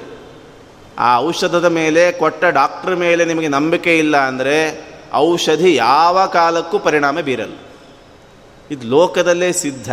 ಅಂಥದ್ದು ನಮಗೆ ಪಾರತ್ರಿಕವಾದ ಅನುಭವ ಆಗಬೇಕು ಅಂತಾದರೆ ವೈದ್ಯರಾದ ರಾಯರ ಮೇಲೆ ಅವರು ಕೊಡುವ ಔಷಧದ ಮೇಲೆ ನಮಗೆ ನಂಬಿಕೆ ಇರಲೇಬೇಕು, ಶ್ರದ್ಧೆ ಇರಲೇಬೇಕು. ಎಷ್ಟು ಗಟ್ಟಿಯಾದ ಶ್ರದ್ಧೆ, ಭಕ್ತಿ ಇದೆಯೋ ಅಷ್ಟು ಬೇಗ ಫಲ ಸಿಗ್ತದೆ. ನಾನೆಲ್ಲ ಮಾಡ್ತಾ ಇದ್ದೀನಿ, ಏನೂ ಆಗಿಲ್ಲ ಅಂದರೆ ನಿಮಗೆ ನಂಬಿಕೆ ಇಲ್ಲ, ಬರೀ ಪರೀಕ್ಷೆ ಮಾಡ್ತಾ ಇದ್ದಿ ಅಂತ ಅರ್ಥ. ಇನ್ನು ಕೈ ಕಾಲಿಲ್ಲದೆ ಇರೋರು, ಕಾಲಿದೆ, ಕಾಲಲ್ಲಿ ಶಕ್ತಿಯೇ ಇಲ್ಲ, ಅಥವಾ ಕಾಲುಗಳೇ ಇಲ್ಲ. ಅಂತಹ ವ್ಯಕ್ತಿ ಏನಾದರೂ ಬಂದು ಕಷ್ಟಪಟ್ಟು ರಾಯರ ಸುತ್ತಲೂ ಪ್ರದಕ್ಷಿಣೆ ಹಾಕಿದ ಅಂತಾದರೆ ಭಕ್ತಿಯಿಂದ ಕಾಲು ಇದ್ದು ಶಕ್ತಿ ಇಲ್ಲದೆ ಇರೋರಿಗೆ ಕಾಲಲ್ಲೇ ಶಕ್ತಿ ಬರ್ತದೆ, ಕಾಲೇ ಇಲ್ಲದೆ ಇರೋರಿಗೆ ಕಾಲುಗಳು ಬೆಳೆಕೊಳ್ತದೆ. ಸಜಂಗಾಲೋ ಭವೇದೇವ ವಾಯುವೇಗದಿಂದ ಓಡ್ಲಿಕ್ಕೆ ಪ್ರಾರಂಭ ಮಾಡ್ತಾನೆ, ಕಾಲಲ್ಲಿ ಶಕ್ತಿ ಬಂದು. ಈ ರೀತಿ ರಾಯರ ಈ ಸ್ತೋತ್ರದ ಮಹಿಮೆಯನ್ನು ಹೇಳ್ತಾ ಯಾವಾಗ ಯಾವಾಗ ಈ ಸ್ತೋತ್ರವನ್ನು ಹೇಳಬೇಕು? ಸೋಮ ಸೂರ್ಯೋಪರಾಗೇ ಚ ಪುಷ್ಯಾರ್ಕಾದಿ ಸಮಾಗಮೆ. ಯೋ ನುತ್ತಮಿದಂ ಸ್ತೋತ್ರಂ ಅಷ್ಟೋತ್ತರ ಶತಂ ಜಪೇತ್ ಭೂತ ಪ್ರೇತ ಪಿಶಾಚಾದಿ ಪೀಡಾ ತಸ್ಯ ನ ಜಾಯತೆ. ಅನೇಕ ಅಭಿಚಾರಿಕ ಪೀಡೆಗಳಿದ್ದರೆ ಅಥವಾ ಪಿತೃಗಳು ತೃಪ್ತರಾದರೆ ಸರಿಯಾಗಿ ಅವ್ರದ್ದು ದೇಹ ಕರ್ಮಗಳಾಗದೆ ಅವರು ಪ್ರೇತಾದಿಗಳಾಗಿ ಅವರ ಪೀಡೆ ನಮಗಿದ್ರೆ ಪಿತೃ, ಪಿತೃದೋಷ ಇದ್ದರೆ ಆವಾಗ ಏನು ಮಾಡಬೇಕು? ಸೂರ್ಯಗ್ರಹಣ, ಚಂದ್ರಗ್ರಹಣ ಎರಡೂ ಈ ಸಾರಿ ಬಂದಿದೆ. ರಾಯರ ಸ್ತೋತ್ರ ಪಾರಾಯಣ ಮಾಡಲಿಕ್ಕೆ ಭಾರಿ ಯುಕ್ತವಾದ ಸಮಯ. ಪುಷ್ಯ ನಕ್ಷತ್ರ ಇರುವಂತಹ ಸಮಯ. ಅದಕ್ಕೆ ಬೃಹಸ್ಪತಿ ಅಭಿಮಾನಿ. ಆ ಬೃಹಸ್ಪತಿಗಳೇ ರಾಯರ ಪಾಂಡಿತ್ಯ ನೋಡಿ ಪುಸ್ತಕ ಹಿಡಿದು ಬಂದಂತೆ ಕಾಣ್ತದೆ ಅಂತಾರೆ ಗುರುಗುಣಸ್ತವನದಲ್ಲಿ ಲಕ್ಷ್ಮೀನಾರಾಯಣಾಚಾರ್ಯ ಆಮೇಲೆ ರವಿವಾರ, ಗುರುವಾರಗಳಂದು ವಿಶೇಷವಾಗಿ ನೂರೆಂಟು ಬಾರಿ ಭಕ್ತಿಯಿಂದ ರಾಯರ ಸ್ತೋತ್ರವನ್ನು ಪಾರಾಯಣ ಮಾಡಿದರೆ ಭೂತಗಳ ಪೀಡೆ ಪ್ರೇತಗಳ ಪೀಡೆ, ಪಿಶಾಚಿಗಳ ಪೀಡೆ ಎಂದೆಂದಿಗೂ ಉಂಟಾಗಲ್ಲ, ಯಾವ ಜನ್ಮದಲ್ಲೂ ಉಂಟಾಗಲ್ಲ ಅವರ ಅನುಗ್ರಹದಿಂದ ಅಂತ ಹೇಳಿ ಈ ಸ್ತೋತ್ರ ಹೇಳ್ತಾ ರಾಯರ ಬೃಂದಾವನದ ಸನ್ನಿಧಿಯಲ್ಲಿ ಮನೆಯಲ್ಲಿದ್ದರೆ ಮನೆಯಲ್ಲಿ, ಗಂಗಾ ಹೇಗಿದ್ದಾಳೋ ಹಾಗೆ ರಾಯರು ಅಂತ ಮೊದಲನೇ ಶ್ಲೋಕದಲ್ಲೇ ಹೇಳಿದ್ದಾರೆ. ಇವತ್ತು ಮನೆ ಮನೆಯಲ್ಲಿ ಗಂಗಾದೇವಿ ಇದ್ದೇ ಇರ್ತಾಳೆ, ಗಂಗಾ ಗಿಂಡಿ ಅಂತ ಇದ್ದೇ ಇರ್ತದೆ, ಪ್ರತಿನಿತ್ಯ ಹೋಗಿ ಪೂಜೆ ಮಾಡ್ತಾರೆ ಅದಕ್ಕೆ. ಹಾಗೆ ಯಾರ ಮೃತ್ತಿಕಾ ಬೃಂದಾವನ ಇರುತ್ತೋ ಬಿಡುತ್ತೋ ಪ್ರತಿಯೊಬ್ಬರ ಮನೆಯಲ್ಲಿ ದೇವರ ಪೆಟ್ಟಿಗೆ ಇದ್ದರೆ ಅಲ್ಲಿ ರಾಯರ ಮೃತ್ತಿಕಾ ಬೃಂದಾವನ ಇದ್ದೇ ಇರ್ತದೆ. ಗಂಗಾದೇವಿ ಸಾರ್ವತ್ರಿಕಳಾದಂತೆ ರಾಯರು ಸಾರ್ವತ್ರಿಕರಾಗಿದ್ದಾರೆ. ಆ ರೀತಿ ಪೂಜೆಗೊಳ್ತಾ ಇರುವ ರಾಯರ ಬೃಂದಾವನ ಸನ್ನಿಧಿಯಲ್ಲಿ ಇಲ್ಲ ಚಿತ್ರಪಟದ ಮುಂದೆ ಇಟ್ಟುಬಿಟ್ಟು ದೀಪವನ್ನು ಬೆಳಗುತ್ತಾ ಈ ಸ್ತೋತ್ರವನ್ನು ಹೇಳಿದರೆ, ಪುತ್ರ ಲಾಭೋ ಭವೇದ್ರುವಂ ದೀಪ ಸಂಯೋಜನಾತ್ ಜ್ಞಾನಂ ಫಸ್ಟ್ ಕ್ವಾಲಿಟಿ ಜ್ಞಾನ ಕೊಡುತ್ತಾರೆ. ಅಜ್ಞಾನಿಗಳಿಗೆ ಜ್ಞಾನ ಕೊಡ್ತಾರೆ. ಯಾಕೆ? ಜ್ಞಾನ ಅನ್ನೋದು ಪ್ರಕಾಶ. ಕತ್ತಲಲ್ಲಿ ಇದ್ದ ವ್ಯಕ್ತಿಗೆ ದೀಪ ಬೆಳಗಿಸೋದ್ರಿಂದ ಜ್ಞಾನವನ್ನು ಕೊಡ್ತಾರೆ. ಇನ್ನೊಂದು ಕತ್ತಲು ಅಂದರೆ ವಂಶಕ್ಕೆ ಕತ್ತಲು ಕವಿತಾ ಇದೆ. ಯಾಕೆ? ವಂಶ ಬೆಳೀತಾ ಇಲ್ಲ ಅನ್ನೋ ಗಾಬರಿಯಿಂದ ಯಾರಾದರೂ ದೀಪ ಹಚ್ಚಿದರೆ ಭಕ್ತಿಯಿಂದ ವಂಶ ಪ್ರದೀಪ ನಾದ ಮಗನನ್ನು ಕೊಡ್ತಾರೆ. ಆವಾಗ ವಂಶ ಬೆಳಿಲಿಕ್ಕೆ ಪ್ರಾರಂಭ ಆಗ್ತದೆ. ಆದ್ದರಿಂದ ರಾಯರ ಮುಂದೆ ದೀಪ ಹಚ್ಚೋದರಿಂದ ಜ್ಞಾನ ಮತ್ತು ಸಂತಾನಗಳು ಸಿಗ್ತದೆ. ಪರವಾದಿಗಳ ಜಯ ಜಯ ಸರ್ವ ಅಭೀಷ್ಟ ಸಿದ್ಧಿ, ಎಲ್ಲ ಸಿಗ್ತದೆ, ಈ ವಿಷಯದಲ್ಲಿ ನಾತ್ರ ಕಾರ್ಯ ವಿಚಾರಣ. ಸಂಶಯ ಮಾಡಬೇಡಿ, ವಿಶ್ವಾಸ ಇಟ್ಟು ಪ್ರವೃತ್ತರಾಗಿ. ರಾಜಚೋರ ಮಹಾವ್ಯಾಘ್ರ ಸರ್ಪನಕ್ರಾದಿ ಪೀಡನಂ, ನ ಜಾಯತೆಸ್ಯ ಸ್ತೋತ್ರಸ್ಯ ಪ್ರಭಾವಾನ್ನಾತ್ರ ಸಂಶಯ. ರಾಜಪೀಡೆ, ಚೋರಪೀಡೆ, ವ್ಯಾಘ್ರಪೀಡೆ, ಸರ್ಪಾದಿಗಳ ಪೀಡೆ ಯಾವ ಪೀಡೆಯೂ ಆಗೋದಿಲ್ಲ. ರಾಯರು ಎಷ್ಟು ಮೃದು, ಎಷ್ಟು ದಯೆ ಅವರಿಗೆ ಅಂದರೆ ಒಬ್ಬ ಪಾಮರ ರಾಯರ ಮುಂದೆ ಕೂತು ಹೇಳ್ತಿದ್ದಂತೆ ತ್ವಂ ರಾ ಚೋರಹ ತ್ವಂ ವ್ಯಾಘ್ರಹ ತ್ವಂ ಸರ್ಪಃ ಅಂತ. ಅವನಿಗೆ ಸರಿಯಾಗಿ ಓದ್ಲಿಕ್ಕೆ ಬರ್ತಿಲ್ಲ. ಹೇಳ್ತಿದ್ದಾನೆ ರಾಯರಿಗೆ ಕೂತು ನೀವು ಹುಲಿ, ನೀವು ಹಾವು, ನೀವು ಕಳ್ಳ ಅಂತ. ಯಾರೋ ಪಂಡಿತರಲ್ಲಿ ಪ್ರದಕ್ಷಿಣೆ ಹಾಕ್ತಾ ಇದ್ರು. ಕರೆದುಬಿಟ್ಟು ಸಿಕ್ಕಾಪಟ್ಟೆ ಬೈದ್ರಂತ, ಏನು ರಾಯರಿಗೆ ಕಳ್ಳ, ಹಾವು, ಹುಲಿ ಅಂತೆಲ್ಲ ಬೈತಾ ಇದ್ದೆ ಅಂತ ಬೈದ್ರು. ಬೈದದ್ದನ್ನು ನೋಡಿ ಅವನಿಗೆ ಬೇಜಾರಾಯಿತು. ಹೋಗಿ ಆತ್ಮಹತ್ಯೆನೇ ಮಾಡ್ಕೊಂಡು ಬಿಡೋಣ ಬದುಕೇನು ಪ್ರಯೋಜನ ಅಂತ ತುಂಗಭದ್ರಾ ನದಿ ತೀರಕ್ಕೆ ಹೋದ. ಯಾರೋ ಬಂದು ತಡೆದ್ರು ರೂಮಲ್ಲಿ ಹೋಗಿ ಕೂತ್ಕೊಂಡ. ರಾತ್ರಿ ಪಂಡಿತರ ಸ್ವಪ್ನಲ್ಲಿ ರಾಯರು ಬಂದ್ರಂತ. ಬಂದು ಹೇಳ್ತಾ ಇದ್ದಾರೆ, ಅವನು ಏನೇ ಕರೀಲಿ, ಕರೆದದ್ದನ್ನು ಸ್ವೀಕಾರ ಮಾಡುವ ಸಹನೆ ನನಗಿದೆ, ನಿನಗೆ ಯಾಕೆ, ಅವನನ್ನು ಯಾಕೆ ಬೈದಿದ್ದು ನೀನು? ಅವನಿಗೇನೂ ಬರಲ್ಲ, ಅವನಿಗೇನು ಬಂದಿದೆ, ಆ ಶಬ್ದಗಳಿಂದ ನನ್ನನ್ನು ಪ್ರಾರ್ಥನೆ ಮಾಡ್ತಾ ಇದ್ದಾನೆ. ಅದನ್ನು ಸ್ವೀಕಾರ ಮಾಡಿ ಅನುಗ್ರಹ ಮಾಡೋ ಶಕ್ತಿ ನನಗಿದೆ. ನಿನಗೆ ಕೇಳೋ ಹಾಗಿದ್ರೆ ಕೇಳು, ಇಲ್ಲ ಅಂದರೆ ಸುಮ್ಮನೆ ನಿನ್ನಷ್ಟಕ್ಕೆ ನೀನು ಸೇವೆ ಮಾಡು ಅಂತ. ಅಷ್ಟು ದಯೆ ರಾಯರಿಗಿದೆ. ಅಂತಹ ರಾಯರು ಅವರ ಸ್ತೋತ್ರ ಮಾಡೋದರಿಂದ ಎಲ್ಲ ಪೀಡೆಗಳು ಪರಿಹಾರ ಆಗ್ತದೆ. ಯೋ ಭಕ್ತ್ಯ ಗುರು ರಾಘವೇಂದ್ರ ಚರಣದ್ವಂದ್ವಂ ಸ್ಮರಣ್ಯ ಪಟೇತ್ ಸ್ತೋತ್ರಂ ದಿವ್ಯಮಿದಂ ಸದಾ ನಹಿ ಭವೇತ್, ತಸ್ಯ ಸುಖಂ ಕಿಂಚನ.